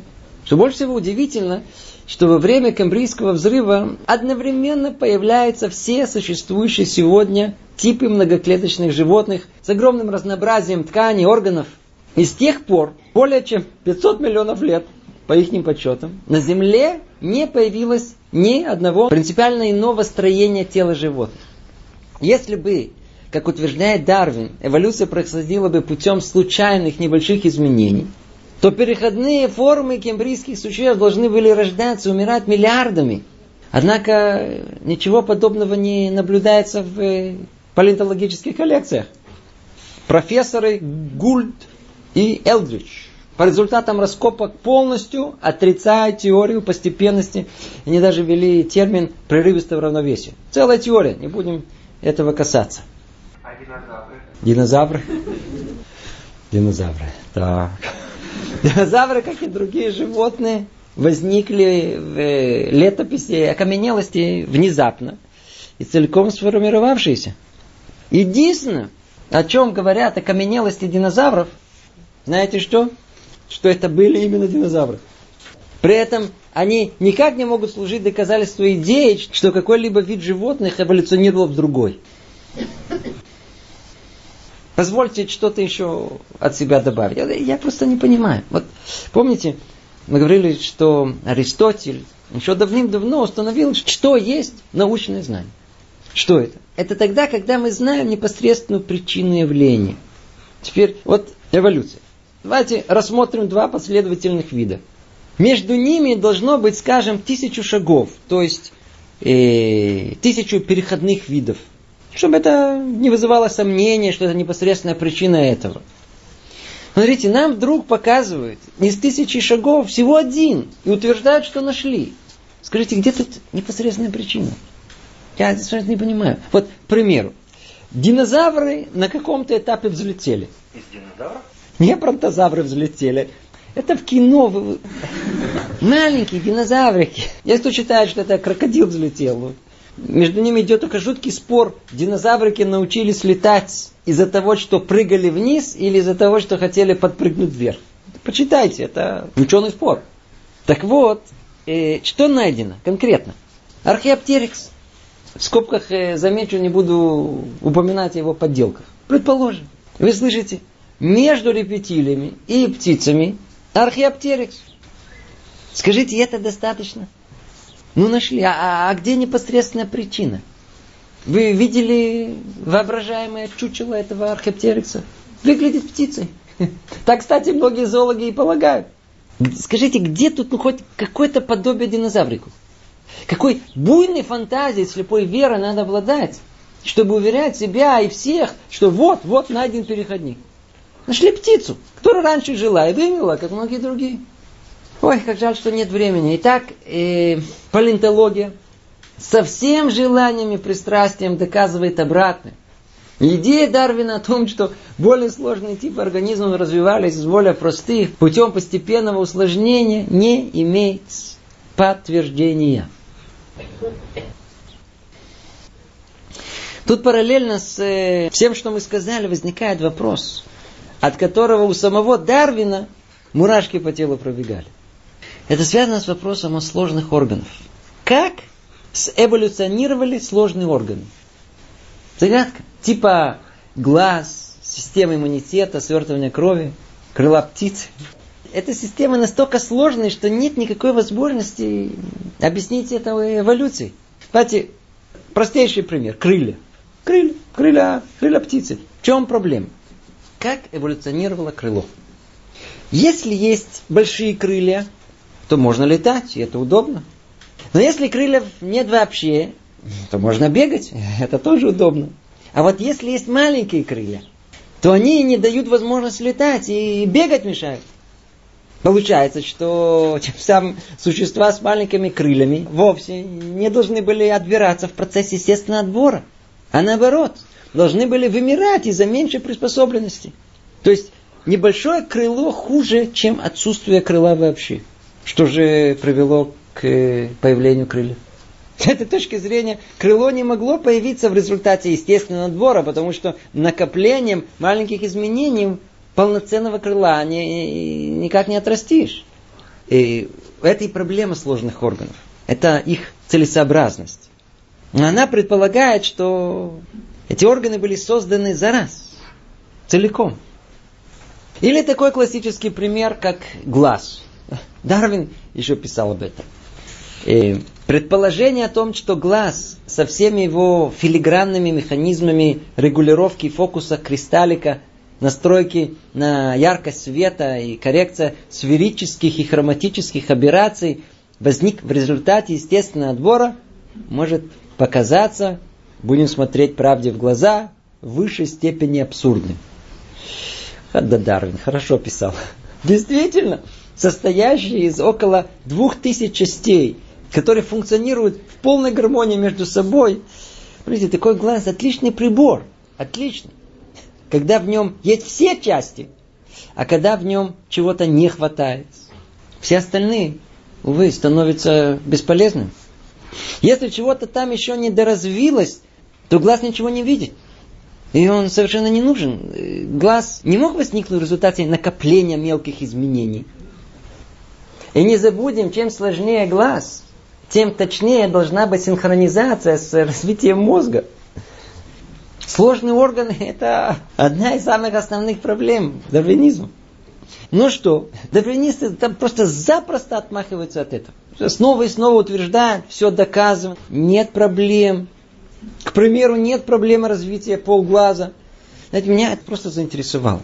Отправился по ссылкам на источники. Что выяснилось? Ссылаются с разных мест на одну статью американских ученых, где высказывается идея о светочувствительной молекуле, которая помогла простейшим бактериям эффективнее использовать солнечную энергию.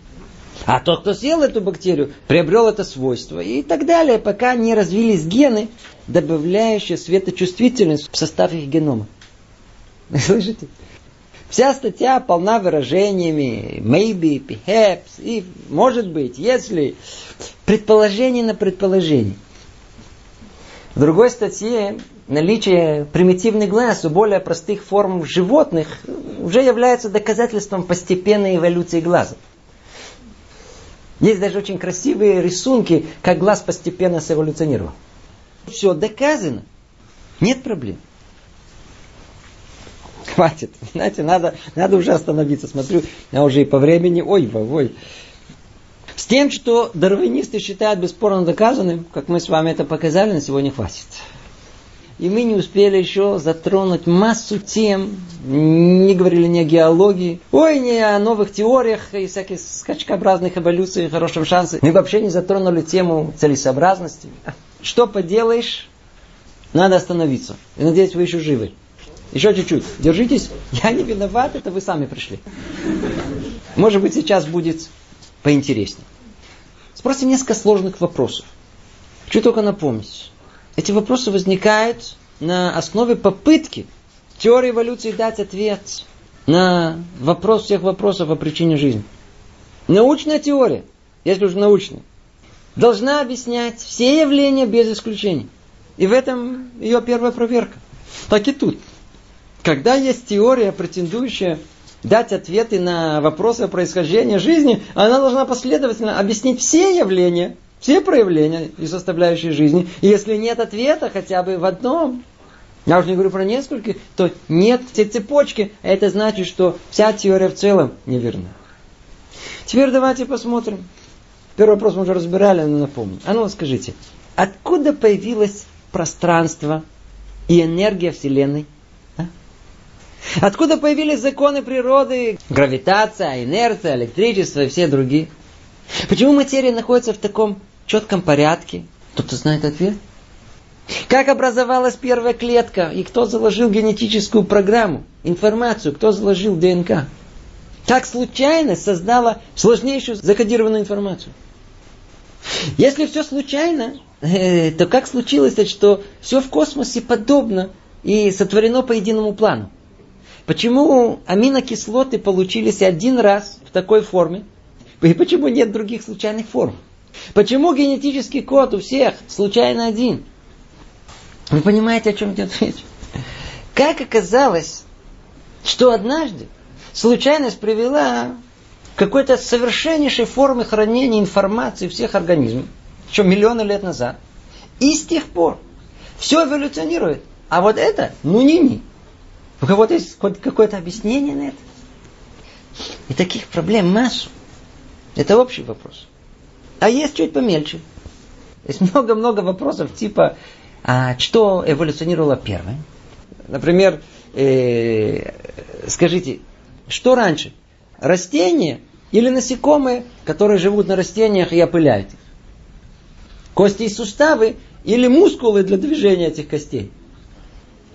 Что эволюционировало первым? Иммунная система или нужда в иммунной системе? Э, к примеру, э, змеиный яд и его противоядие в самой гадюке. Не удержусь. Дарвинисты говорят, что змеи стали вырабатывать яд для самозащиты. То есть, сами занялись химией. Остальные, естественно, не додумались до этого. Теперь представим, что смышленому змеенышу удалось разработать яд. Но не в пробирке, а в собственном организме. Ну, что должно было произойти? В этот же момент химик-любитель должен был околеть. Что ответить? Не, отвечаю, не. Почему? Что не, что не? Змея обладает иммунитетом к собственному яду. Отлично. А откуда он появился? Просто так был заранее, чтобы не околел, если попробовать? Откуда было знать змее, какой именно яд она выработает, чтобы заранее подобрать к нему иммунные тела? А? Отсюда и вопрос. А что выработалось раньше? Иммунитет или сам яд? Надо понять, ведь и яд, и иммунитет имеют смысл, когда они функционируют в полной гармонии между собой. А если скажете постепенно, то в каждой промежуточной форме развития не то что нет отборной ценности, это просто опасно для существования организма в целом. Вот тебе эволюция. Или э, есть массу примеров отдельных животных, которые никак эволюцией не объяснимы. Только приведу один пример. Есть медузы семейства кубозо. Эта медуза живет в тропических водах, и она имеет двадцать четыре глаза. шестнадцать из них это обыкновенные фоторецепторы, которые присутствуют у многих медуз, и служат лишь для измерения силы света. А восемь глаз, сгруппированных по два, один большой, один маленький, очень сложно. Они имеют хрусталики и сетчатку, и очень похожи на глаз млекопитающих. Их поле зрения составляет почти триста шестьдесят градусов. И несмотря на то, что хрусталик у них совершенный, способен создавать четкое изображение, видеть э, объекты медуза не может. Она может только видеть тень. Более того, э, реально зрение требовало бы активного участия головного мозга. Но у медузы его вообще нету. Понимаете, что происходит? Что получается? В рамках дарвинизма совершенно непонятно, каким образом у медуз мог случайно возникнуть столь сложный и абсолютно бесполезный орган, не дающий никаких эволюционных преимуществ и не существующий ни одного из близких видов. Есть на это ответ? Нету. И таких примеров сотни. Или, что чуть повеселее было, спрошу... Чуть пикантную проблему. А ну скажите, с кем первая клетка, способная к половому размножению, вступила в оплодотворение? А ну, а ну скажите. Кто знает? Никто не знает. Эта тема сама по себе. Тут два принципиальных вопроса. Вполне возможно, что это только меня они смущают. Может быть, других совершенно не смущает. Но я поделюсь своими сомнениями. А ну объясните. Почему растения или животные... хотели бы размножаться? А? Почему они бы хотели бы размножаться, если это увеличит количество нуждающих в пропитании? А это что значит? Что это уменьшает их шанс на выживание? Скажите, вы понимаете абсурд? Везде подчеркивается, что успех в размножении – это один из критериев естественного отбора. Кто приобретет большее количество наследников, тем больше его шанс на выживание. Что? Кто приобретет большее количество наследников, тем больше его шансы на выживание? Во-первых, выживание кого? Ответ – всего вида. Чего? Что за трогательная забота клеток о будущем? Вы понимаете, и им, и им приписали пророческий дар и бескорыстную заботу о будущем потомстве. Во наука. Оно ведь в реальности как? В реальности все наоборот. Э, все заботится не о виде, а о себе. Чем больше голодных ртов, тем меньше шанс выжить. Для чего потомство? Это просто абсурд. Ну зачем простому организму вообще производить себе подобных? Зачем слепому случаю, набору молекул так страстно хотеть продолжить род? Может, кто-то мне сможет это объяснить? Я не встречал нигде никаких объяснений. Тут же и следующий вопрос. Ну, предположим, захотели размножаться. А как? Какая слепая движущая сила эволюции изначально привела к разделению полов? Зачем вообще нужно половое размножение? Для чего нужны самцы? Поймите, ведь будучи однополыми, гораздо проще продолжить свой род. Ученые нашли, что самооплодотворяющиеся животные размножаются при прочих равных вдвое быстрее, чем раздельно полные. Когда встает вопрос, почему же раздельно полность преобладает в природе? Для чего понадобилось слепому случаю эволюции разлучать совершенно спокойного гермафродита на самца и самку? Для чего? Чтобы потом они играли в жмурки? И не знаю потом, найдут они друг друга, да или нет. Есть на это ответы? Вы не ошибаетесь, ученые на это дали ответ, нашли причину. Отвечаю так. Перекрестное оплодотворение дает преимущества. Какие? Первое преимущество состоит в более эффективном очищении генофонда от вредных мутаций. Второе, в ускоренном накоплении полезных мутаций, что помогает популяции приспосабливаться к изменяющимся условиям. Скажите, может быть, я уже чуть-чуть... На что они дали ответ? В чем преимущество перекрестного размножения? Отлично, есть преимущество. Когда? Сейчас? Не, в будущем. Скажите, а какое дело естественному отбору в отдаленных перспективах? Ведь преимущества должны проявляться сразу, а не когда-нибудь через миллионы лет. То есть этот ответ никак не объясняет тот самый изначальный вопрос, какие слепые силы эволюции привели самого первого гермафродита к желанию распасться на два разных пола. Не приписывайте ему дар пророчества и забота о будущем поколении. Смехотворно. Знаете, это типичный пример, когда все объяснения, они постфактум. Они видят сложившиеся формы жизни, и из-за того, что не могут отличить причину и следствие, ищут связь между ними, выдавая желаемое за действительное. Фантазеры. Приведу еще один абсурдный пример. Вот скажите, человек, вы видели его кожу? Какая она? Гладкая. В функциональном смысле человек совершенно голый, полностью предоставлен воздействию внешних сил. Ну, скажите, как это, как это объяснять? Вот смотрите, пример, я вам цитирую слово в слово. Дарвинист Моррис так это комментирует. Голая обезьяна, в скобках человек, стоит особняком, отличаясь от тысяч волосатых, косматых и покрытых шерстью сухопутных видов млекопитающих своей голой кожей. Если волосы у нее исчезли, то, очевидно, на то должны были быть достаточно веские причины. Единственное заключение, которое, по-видимому, можно из этого сделать, основываясь на принципе постепенных изменений, это то, что человек в ходе своего развития провел длительное время либо в воде, либо в теплом климате. Скажите, он просто что, того? Человек провел в воде долго? А где жабры? А что с рыбами, которые там долго в воде? Стали голыми, незащищенными? Про какой теплый климат идет речь? Если в теплом, так почему же у обезьян, которые живут в тропическом климате, шкура не слезла? Скажите, это нормально, это, это нормально, это наука? Скажите, скажите, а какие эволюционные преимущества дает длинная мужская борода? Ведь она только у человека, у обезьяны нет. А для чего у человека, у теплокровных сон, пробить же могут? Ведь это фактор деволюции. Как это развилось? Человек происходит из капли, из одной клетки. Из одной клетки, которая увеличилась в процессе беременности в два с половиной миллиарда раз. С неимоверной скоростью происходят сложнейшие процессы. И на глазах чудо чудес. Миллиарды, миллиарды клеток появляются. Каждая строго на своем месте. Каждая знает свою функцию. Эти будут глазом, эти сердцем, эти волосами. Те же клетки. Тут же появляется мозг, тончайшая нервная система. Десятки тысяч нервных окончаний должны точно подсоединиться к своему месту. Представьте, что надо подвести десять тысяч проводов к десяти тысячам соответствующих клем.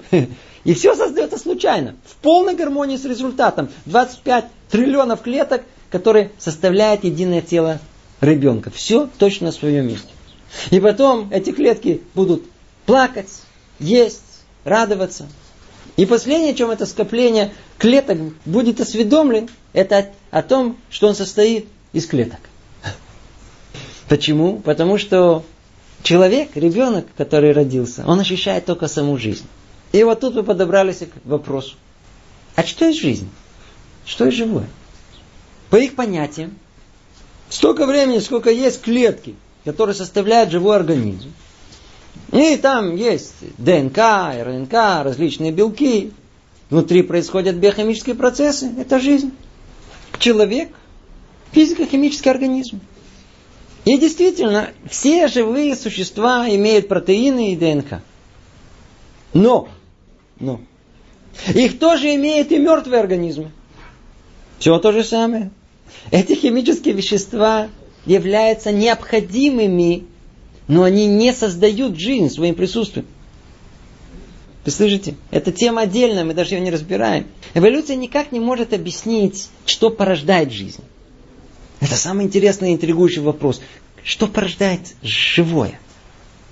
И кроме этого, она же и не может дать ответы на многие другие вопросы, связанные с человеком.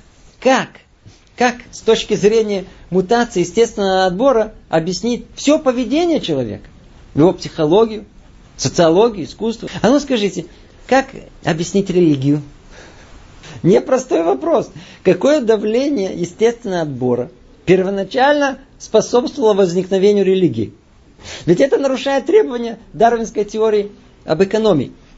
Надо, надо понять, на религиозные обряды растрачивается огромное количество ресурсов.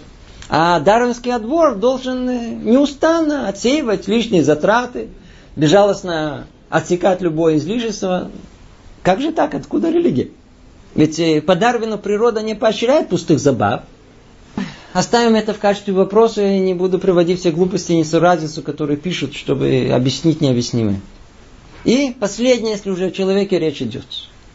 Может, самое основное. Скажите, как с точки зрения слепого и случайного отбора можно объяснить человеке развитие чувств, любви, милосердия, чувства вины, совести, свободы выбора?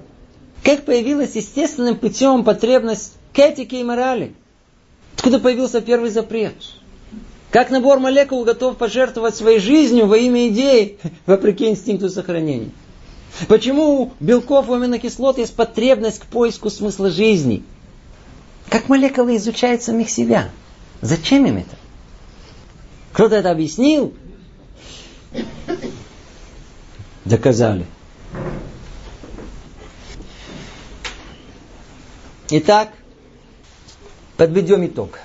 Времени, времени у нас уже совсем нет.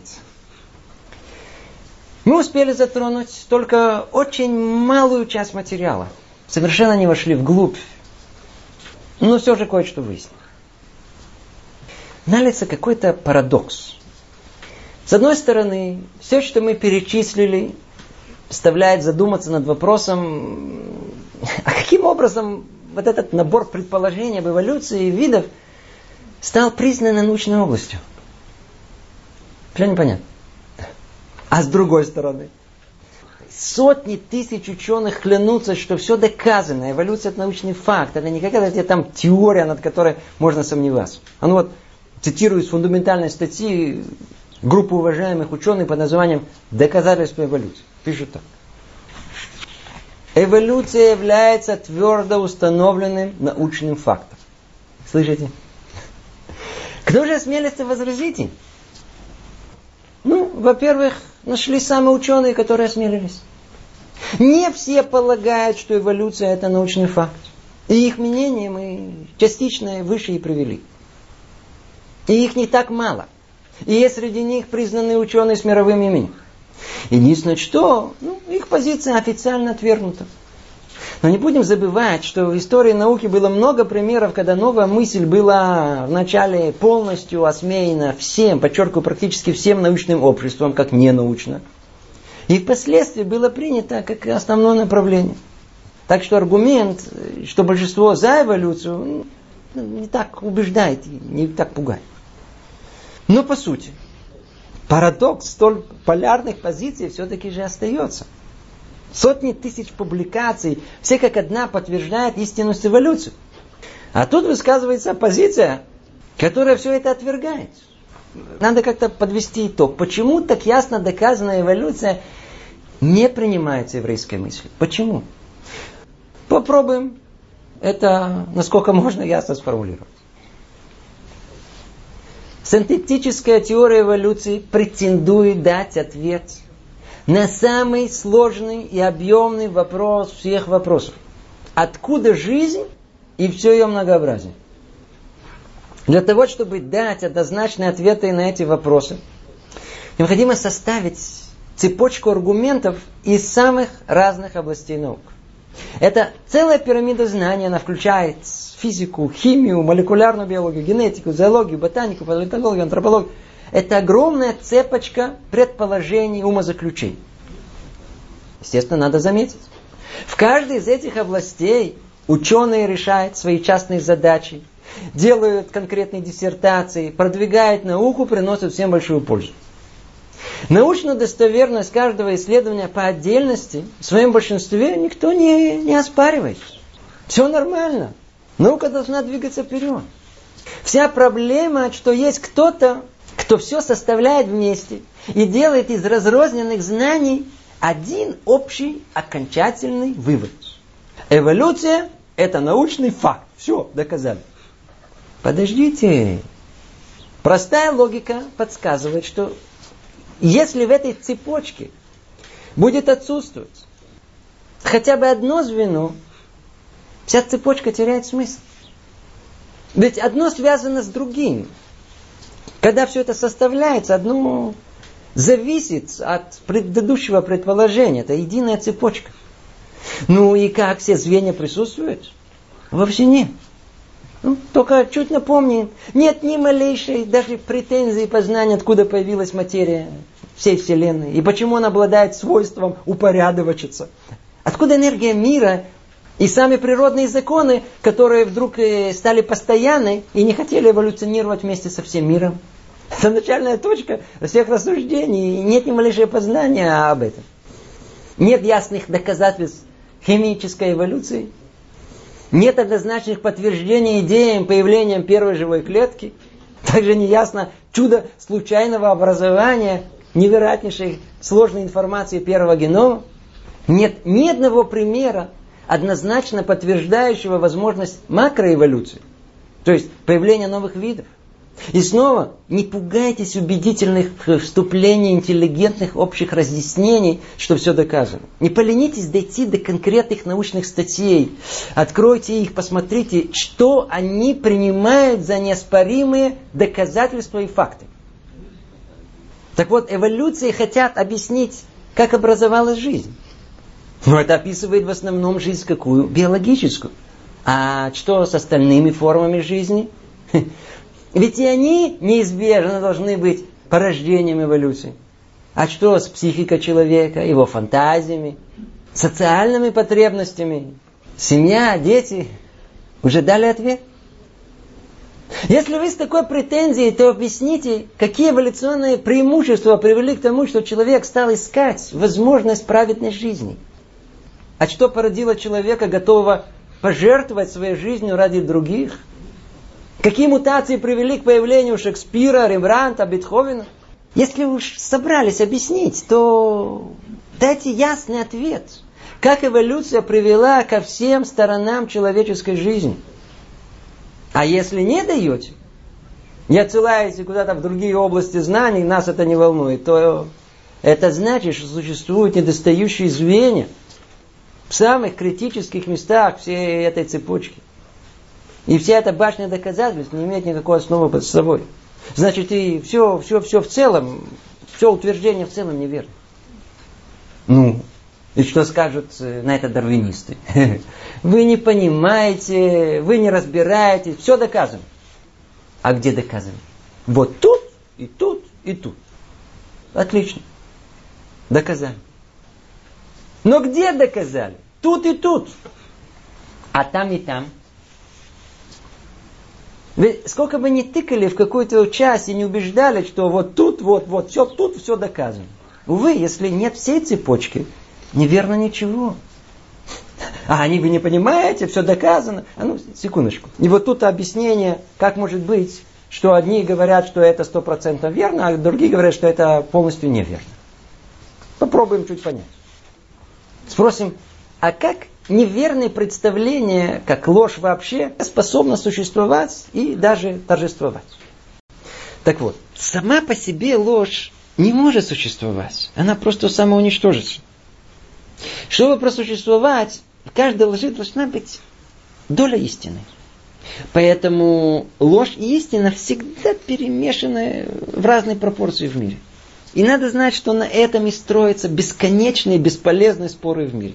Оппонент укажет на часть ложную, а сам докладчик, в упор не замечая его, будет тыкать в часть какую? В истинную. И так будут спорить до упаду. А ну скажите, вы пробовали спросить свою пятнадцатилетнюю дочь, если она убрала комнату, а? А как же, ответила дочь, убрала. У родителя, знаете, чуть приступ не начался такой наглости. Убрала? Вот этот бардак ты называешь убрала? Да, убрала. Вот тут и тут. Все чисто. Тут и тут. А там и там. Или портной, знаете, доказывает заказчику, что он отлично пришил пуговицу. Что ты мне тыкаешь, что не в том месте пришито? Вот, видишь, пуговица отлично пришита. Вот, видишь? Вот таков метод эволюционистов. Они все время будут тыкать на то, что им кажется, что доказали, и закрывать глаза на все остальное. Главное, надо громко объявить, что теория верна и доказана. А если какие-то мелочи еще не доказаны, не страшно, все равно теория верна. Мы их со временем в любом случае доказываем, но считать ее доказанной сейчас. О, послушайте, пришло сейчас в голову точное образное сравнение. Внимательно. Представьте следующую картину. Университетская аудитория, стоит такой башковитый дядя в очках, доцент, и расписал всю доску одной формулы и спросил студентов, ну, кто может решить это уравнение? Встал Чарльз, говорит, я могу. Только не все. Все уравнение не могу. Но вот по кусочкам, вот там логарифм от семь на восемь в кубе могу, а вот тут посередине интеграл возьму. Эй, эй, секундочку, Чарльз, дорогой. Нас интересует решение всей формулы. Причем тут ее куски. Формула едина. Если решать только часть, это уже совсем другие уравнения. Вы понимаете, что тут происходит? Так и тут с формулой жизни. Формула жизни одна. Нельзя ее разделить, раздробить и сказать, на часть ответили, часть не ответили. А когда кусками дают ответы, то они не о происхождении жизни, а это ответы на частные специфические проблемы в разных областях естествознания. Это тоже важно. Это продвигает науку, расширяет знания. Но вовсе не является ответом по поводу секрета зарождения всей жизни. Поэтому мы все это не принимаем. Поэтому надо как-то быть осторожнее с выражениями «эволюция доказана». Секундочку, но это еще не все. Проблема не только в незавершенности и в неполноте цепочки доказательств, но и в самой методике исследования. Ну, давайте обратим внимание на принципиальную разницу в том, как проводятся исследования в точных науках и как исследуется эволюция. В точных науках пытается понять, как устроен мир. Исследуют его. И только потом, после долгих рассуждений, приходят к каким-то выводам. А вот в том, что называют дарвинизм, методика обратная. Ну вот, послушайте внимательно.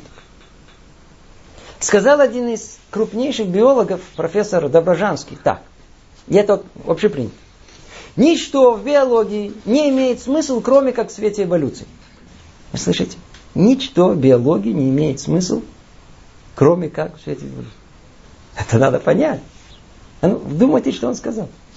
Никакой раскрытый новый научный факт, если он не будет вкладываться в рамки эволюции, соответствовать ей, смысла не имеет.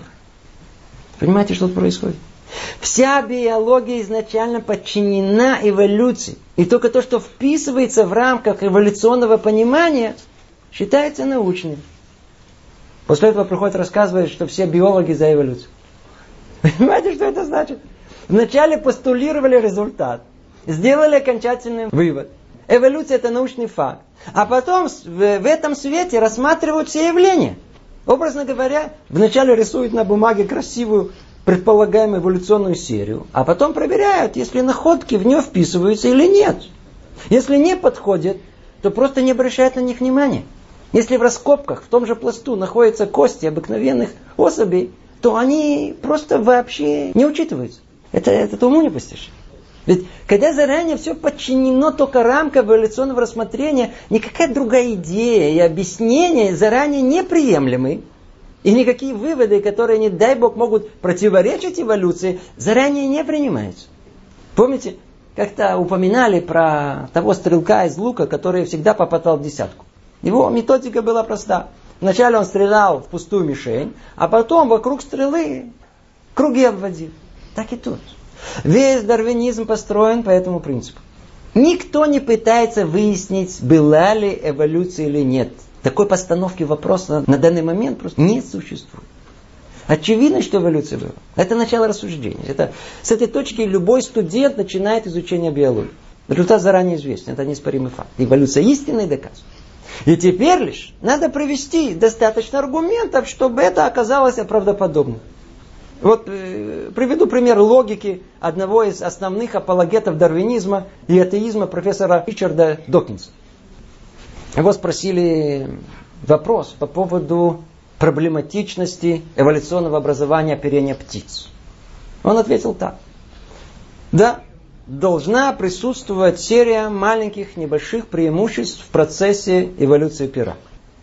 И если эти преимущества не были найдены, это проблема ученых. Но не естественного отбора. Вы слышите? Эволюция истина. И если это не доказано, ученые виноваты. Пилите дальше. С таким желанием, такой, с такой убежденной верой и одержимостью можно проследить эволюцию от чайника к паровозу. Можно по такой методике доказать что угодно. Но почему это считать наукой? Цитата. Редактор журнала Nature Генри Джи писал так. Все существующие теории происхождения и эволюции человека от начала до конца вымысел, который задним числом оправдывает людские предрассудки. Взять ископаемые, выстроить их в ряд и объявить родословной – это не научная гипотеза, доступная проверке, а байка, которой можно доверять не более, чем сказкам про леших и домовых. Она несет в себе идеологический, а не научный смысл. Послушайте сейчас внимательно. Мы сейчас касаемся основной проблематики методики эволюционных доказательств. Дарвинизм – это единственная область естествознания, где предположение о том, что так могло быть, принимается научным обществом как достаточно. Снова повторю. В процессе объяснения того или иного этапа эволюции постулируется массу предположений. Заранее подгоняются условия, чтобы результат оказался правильным, как то эволюция предсказывает. Да и сам вывод порой не более чем умозрительное предположение. Так вот, дарвинизм – это единственная область современных исследований, где соображение возможности, предположение о том, что так могло бы быть, принимаются научным сообществом как достаточно. И после этого на это предположение уже ссылаются как проверенный научный факт. Скажите, где подобное существует? Покопайтесь внимательно в самих научных статьях. Достаточно указать на возможную последовательность или предположить, почему в этом было эволюционное преимущество, и все считается научно доказанным. Скажите, это, это, это, это, это, это, это наука? Нигде, кроме как в дарвинизме, вы не услышите, как снова и снова утверждается, что окончательно доказали. Только тут статьи начинаются со слов «ученые доказали эволюцию», а потом только о чем идет речь. При этом умело вставляются фразы, что теория эволюции безупречна с точки зрения логики и подкреплена огромным количеством фактов. Вы когда-то слышали о подобном в физике или в химии, или в других точных науках? Нет. В физике никто не пытается представить теорию относительности как научный факт, хотя она доказана экспериментально. Называют бы всяких комплексов теории. Никак это не унижает ее величие. Ни одна область науки не нуждается в искусственном доказательстве, что теория – это факт. А эволюция, которую принципиально невозможно проверить, каким образом миллиарды лет назад все конкретно именно, именно так развивалось, считать научным фактом до такой степени. Теперь послушайте простую-простую мысль. Простую мысль. Даже если предположить, что эволюция могла бы произойти, это никак не является доказательством того, что это именно так и произошло. Возможно. Никто не являлся свидетелем эволюции. И все описания, что произошло миллиарды лет назад, ничего кроме любопытства не, не вызывают. Найденное в настоящем могло быть порождено самыми разными причинами. И не обязательно именно теми, на которые указывают дарвинисты. О реальности прошлого можно только догадываться и строить предположения. Но не говорить, как это доказано. Это вне компетенции науки. Задумайтесь над этим. Ой, вот, вот поэтому, поэтому мы во всю эту идеологию не верим. Не верим. И не принимаем. Естественно, снова следует оговориться. Как это мы неоднократно делали на предыдущем занятии. Никто тут не утверждает, что не надо заниматься исследованиями. Не приписывайте то, что тут не сказано. Если по-вашему, то давайте закроем науку и все. Не-не, вовсе нет. Надо исследовать. Надо развивать биологию и палеонтологию и все другие науки. В конечном итоге от этого только польза. Построение модели разных химических и биологических процессов продвигает науку, попутно позволяет понять многие природные явления. Это прекрасно. Но зачем самоуверенно, без тени сомнений, постоянно утверждает, что эволюция – это научный факт, тогда как эти выводы в основном в голове дарвинистов, но никак, никак не в реальности. И мы должны все это принять. Не удержусь, еще, еще чуть добавлю. Вы помните, в школе нас учили, почему у жирафа длинная шея? Помните? В древности водились жирафы с короткой шеей. На каком-то этапе стало корма внизу не хватать. И тогда жирафа начала тянуть шею, чтобы дотянуться повыше. Тянула, тянула, тянула, и вот, видите, вытянула. Кто остался в живых? Только те, кто смог вытянуть шею. Естественный отбор. Ну? Ну что? Только через десятки лет догадались спросить, а что с антилопой? Что с зеброй? Они-то рядышком там были где-то. Им тоже кушать хотелось, поесть. Чего же они шеи не тянули? А что с тщательно разработанной серией пальцев ног лошади, которые, чтобы убегать быстрее от врагов, за пятьдесят миллионов лет срослись в копыта? Помните? Это красиво рисуют во всех учебниках. И снова только потом кто-то догадался спросить, а почему же и у их хищных врагов ничего не срослось, и копыта не появилось? Не же надо было тоже как-то успеть за лошадью, которая усовершенствовалась? Вот теперь скажите, вот после этого, что мы сказали, ведь а, а, они должны были провалиться от стыда и не позориться снова. Но не тут-то было. Те же люди, которые самоуверенно писали о жирафе и копытах в школьных учебниках, сейчас точно так же утверждают новые идеи и фантазии. Так почему же мы должны им верить? Почему мы должны им доверять? Только потому, что они без устали повторяют снова и снова, что все доказано? Только потому, что средства массовой информации обычно преподносят доказательства эволюции как сенсацию, ярко, громко, уверенно.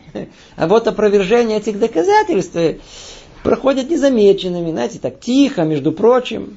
Даже если авторы опровержений самые эволюционисты. Народ видит картинки, читает. И что там они под научными терминами на латыни имеют в виду, никак не понимает. Ну что? Ну что? Если машина едет, спутники летают, телевизор стал тонким, то и дарвинизм верно. Ведь все под одну крышу. Нас по-простому в очередной раз дурят. И кто жил в СССР, знаком с патентом, как это возможно. Когда говорят со всех сцен громко и уверенно, все вместе, от имени науки и авторитета тысячи ученых, то в голову не придет, что тут что не то. Факт длительного господства идей дарвинизма, он создает впечатление такой фундаментальности, надежности. Тем более, что все претензии отбиваются на месте от любой критики, знаете, так, с пренебрежением, с полным презрением отмахиваются. Вот так людей во все это и убеждают. И сделать это, как вы упомянули, довольно-таки просто. Теперь вернемся к самим дарвинистам. Весь мир они убедили. Наше дело правое, полная гегемония. Отлично. Тут самый интригующий вопрос. А как во все это верят они сами? Сами ученые. Что это? Все ошибаются в логических рассуждениях? Вовсе не может такого быть. Сговорились? Тоже не может быть. Это уже не те времена, и это принципиально невозможно. Может, деньги, а? Но и за и другое тоже платят деньги, не только за это. В чем причина? А ну, э, процитирую интересное высказывание, которое многое может разъяснить. Проблема интеллектуальных революций заключается в том, что победившее представление со временем превращается в догму. Какое-то время догма может быть полезна, но затем неименуемо образуется сообщество, члены которого почти не способны выйти за ее рамки, так как это подвергло бы риску их карьеру и финансовое положение. И хотя это явно противоречит духу научного исследования, но, как это ни печально, точно отображает состояние человеческого общества. А? Хорошо сказал. Это много объясняет. Секундочку, это еще недостаточно. Тут и только в этой области есть что-то дополнительное, чего нет ни в одной области науки. Позвольте вам процитировать одно высказывание, которое поможет нам это понять. Доктор Джордж Волт, нобелевский лауреат из Гарвардского университета, говорит о попытке объяснить жизнь и ее многообразие честно и ясно. Достаточно просто поразмыслить о важности этой задачи, чтобы согласиться, что самопроизвольное зарождение живого организма невозможно. Однако, вот они мы, в результате чего я верю в самопроизвольное зарождение. М? На простом русском языке эта тавтология звучит так. Эволюция невозможна, но я верю в эволюцию. М? Еще раз. Эволюция невозможна, но я верю в эволюцию. Нобеля получил. Скажите, как это может быть? Как? Только в том случае, если это сильно-сильно хочется. Вот тут и разгадка этой загадки. Мы спросили, как так? Как это может быть? Большинство ученых-дарвинистов самых разных стран – это уважаемые и умнейшие люди. Более того, среди них большая доля тех, кто честно ищет научную истину, не связанную с догмами и идеологиями. Но это им не будем приписывать. И это не требуется. Так как же оказалось, что весь этот абсурд дарвинизма стал их искренним убеждением? Ответ. Есть у всех ученых со всего мира, и неважно откуда они, один общий знаменатель. Они все люди. Просто люди. И ответ Откуда их неубежденность находится в самой глубине их души, на уровне там внутри, подсознательно. И у них, как и у любого неученого, что истина, что нет, решается не разумом, даже самым развитым, а устанавливается желанием человека. Вы слышите? Там глубоко внутри сидит невидимый судья, который заранее устанавливает, что верно, а что нет. И вот он, он создает пристрастие человека. Вот тут оно и проявляется. Когда мы видим, с каким колоссальным желанием, с какой настойчивостью призывает принять эволюцию, считать ее доказанным, научным фактом, это выдает их пристрастие. А если они пристрастны, ну, нам не нужно принимать их мнение в качестве объективного. Нигде не примут свидетельств их показаний человека, который сам замешан, причастен к этому свидетельству. Так и тут ученый, ученый не всегда холодный, объективный, нейтральный исследователь. А если, вопреки логике, он продолжает доказывать недоказуемое, то проблема не в логике, а в психологике. Продемонстрирую это на простом примере. Прошу вас простой вопрос. Скажите, может ли монета выпасть в подряд орлом сто тысяч раз? Подряд. М? Нет. Очевидно, что не может. Это ответ любого здравомыслящего нейтрального человека. Но если спросить тот же вопрос и добавить, что от ответа, положительного ответа, будет зависеть зарплата. А? Ну, смотрите, это уже зависит при каких обстоятельствах. А ответ уже становится не таким очевидным. Ну как же очевидное вдруг стало неочевидным? Сработал внутренний механизм самообмана. Это называется психофактор. Разум можно подкупить, искривить. Сильное желание может спокойно заставить разум выдать желаемое за действительное. Ученый, подчеркиваю, как правило, нейтральный и объективный исследователь. Он не пристрастен к тому, какими будут результаты его исследований. Какая ему разница в личной жизни, если график пойдет по экспоненте или он будет линейным. Главное, чтобы результаты были верные. И чтобы платили и уважали. Но есть одна область, где мнение ученого заранее превзято. Почему? Она касается его лично. И это совершенно не зависит, с какой стороны ты, в каком институте работаешь. Все одинаково люди, это их лично касается. О чем речь идет? Это прояснение вопроса, какова причина жизни. Сам он, человек, сотворен или является результатом случайного процесса? Этот мир творения или слепой случай? О, этот вопрос касается каждого лично. Тяжело тут остаться нейтральным. Вот тут и находится пристрастие ученых. Поймите, дарвинизм это, это не еще одна теория какая-то о чем-то. Из нее исходят ответы на самые существенные составляющие человеческой жизни. От этого зависит, как мы будем жить. И сами ученые прекрасно понимают, что есть только две возможные идеи появления жизни в этом мире. Только два пути. Обратите на это внимание, то вокруг этого все вертится. Только два пути. Или мир появился бесцельно, из ничего, путем случайной эволюции. И тогда живи как хочешь. Без существования человека по определению, оно же бессмысленно, ведь оно результат случайности. Ты, что хочу, то и делаю.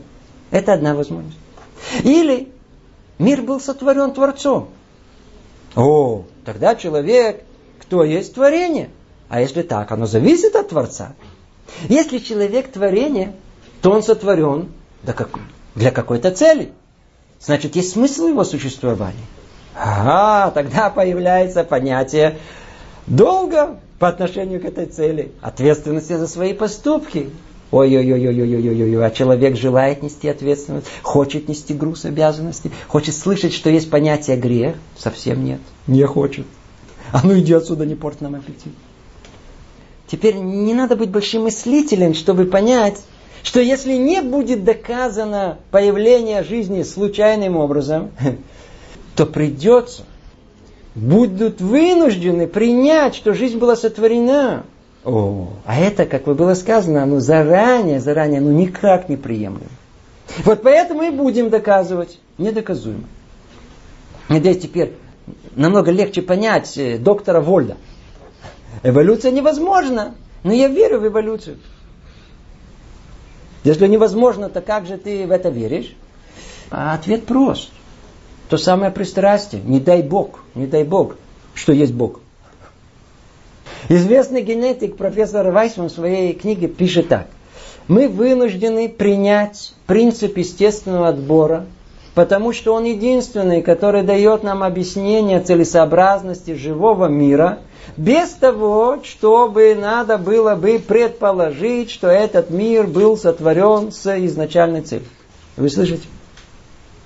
Это никак не связано с наукой, а только с ярым человеческим желанием отрицать, что мир сотворен. Не хотим Бога, вот и все. Не хотим. А почему не хотим? Человек не хочет Бога, он хочет сам быть себе Богом, сам себе хозяин. Что хочу, то и делаю.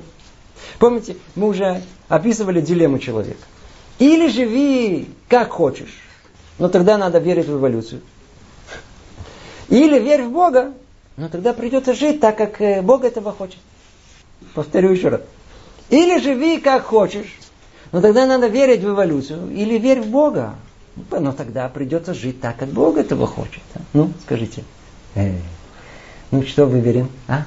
Абраш, Абраш, ты куда хочешь? В дискотеку с девочками или в синагогу с молитвами? Что выберем? Получается, что выбор между случайностью или целесообразностью нашего мира, между эволюцией и творением, осуществляется не силой разума, а зачастую силой низменных человеческих желаний. Это называется подкупленное мнение.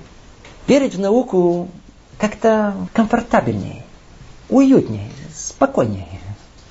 И они об этом сами пишут. Процитирую внука апологета дарвинизма Олдоса Хаксли. Статья так и называется. «Исповедь профессионального атеиста». Он там так пишет. У меня были самые серьезные причины не желать, чтобы в существовании мира был смысл. Без каких-либо трудностей я мог найти аргументы и объяснения этого. Для меня, как и для большинства моих современников, философия отсутствия смысла была инструментом достижения свободы. Свобода от морали, этики.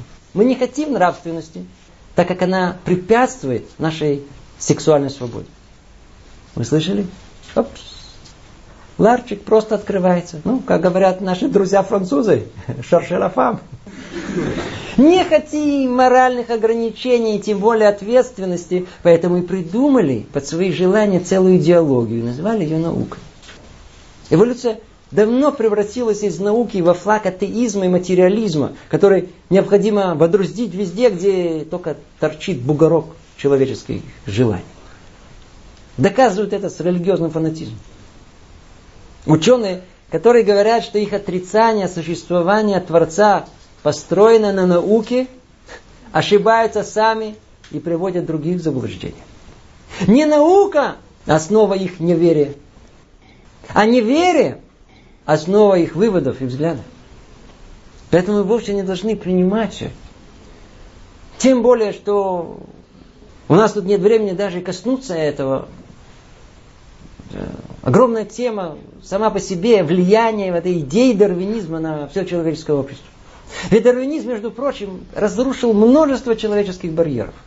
Видеть в человеке зоологический вид лежала в основе и оправдывала многие политические нужды, идеологии, атеизм, коммунизм, нацизм. Поинтересуйтесь, почитайте. Гитлер в «Mein Kampf» писал: в природе нет жалости к творениям низшего порядка. В борьбе за существование их безжалостно уничтожают. Идти против природы – это значит коверкать ее. Последствия этого всем нам знакомы. Эта тема сама по себе. Ой, и так мы пришли к концу. Теперь, надеюсь, стало яснее, почему столько средств уходит в научном мире, чтобы доказать недоказуемое. Тут сталкиваются самые сильные интересы человека. Лоб в лоб. Это вызов всему научному сообществу. Все усилия, чтобы доказать, что предки человека примитивные приматы от обезьян. И хотя это унизительно. но предпочтительнее. Главное доказать, что мы не от Творца, а не Творец сотворил человека. Он сам по себе, да сам, сам по себе, случайно. Поэтому есть спрос на эволюцию. И столько, сколько есть спрос, ложь будет торжествовать. В принципе, эволюция – это самый грандиозный проект лжи, который когда-либо человечество осуществило. И надо знать, что все идет по плану, как в Торе написано. Ложь будет торжествовать до прихода Машиаха. И все это эволюционное предположение – это последний идол, это последний стукан, которому человечество еще поклоняется. Но тот, кто его воздвиг, подождите, тот его и снесет. Это дело времени. В этом смысле, в духе нашей темы можно сказать, что, что так же, как появилась идея эволюции о том, что мир случайен, так же и сама эта выдумка людей об эволюции тоже окажется случайной. Всего доброго. А о том, как те же вопросы появления жизни понимает Тора, ну, об этом поговорим в следующий раз. Лучших пожеланий. Всего доброго.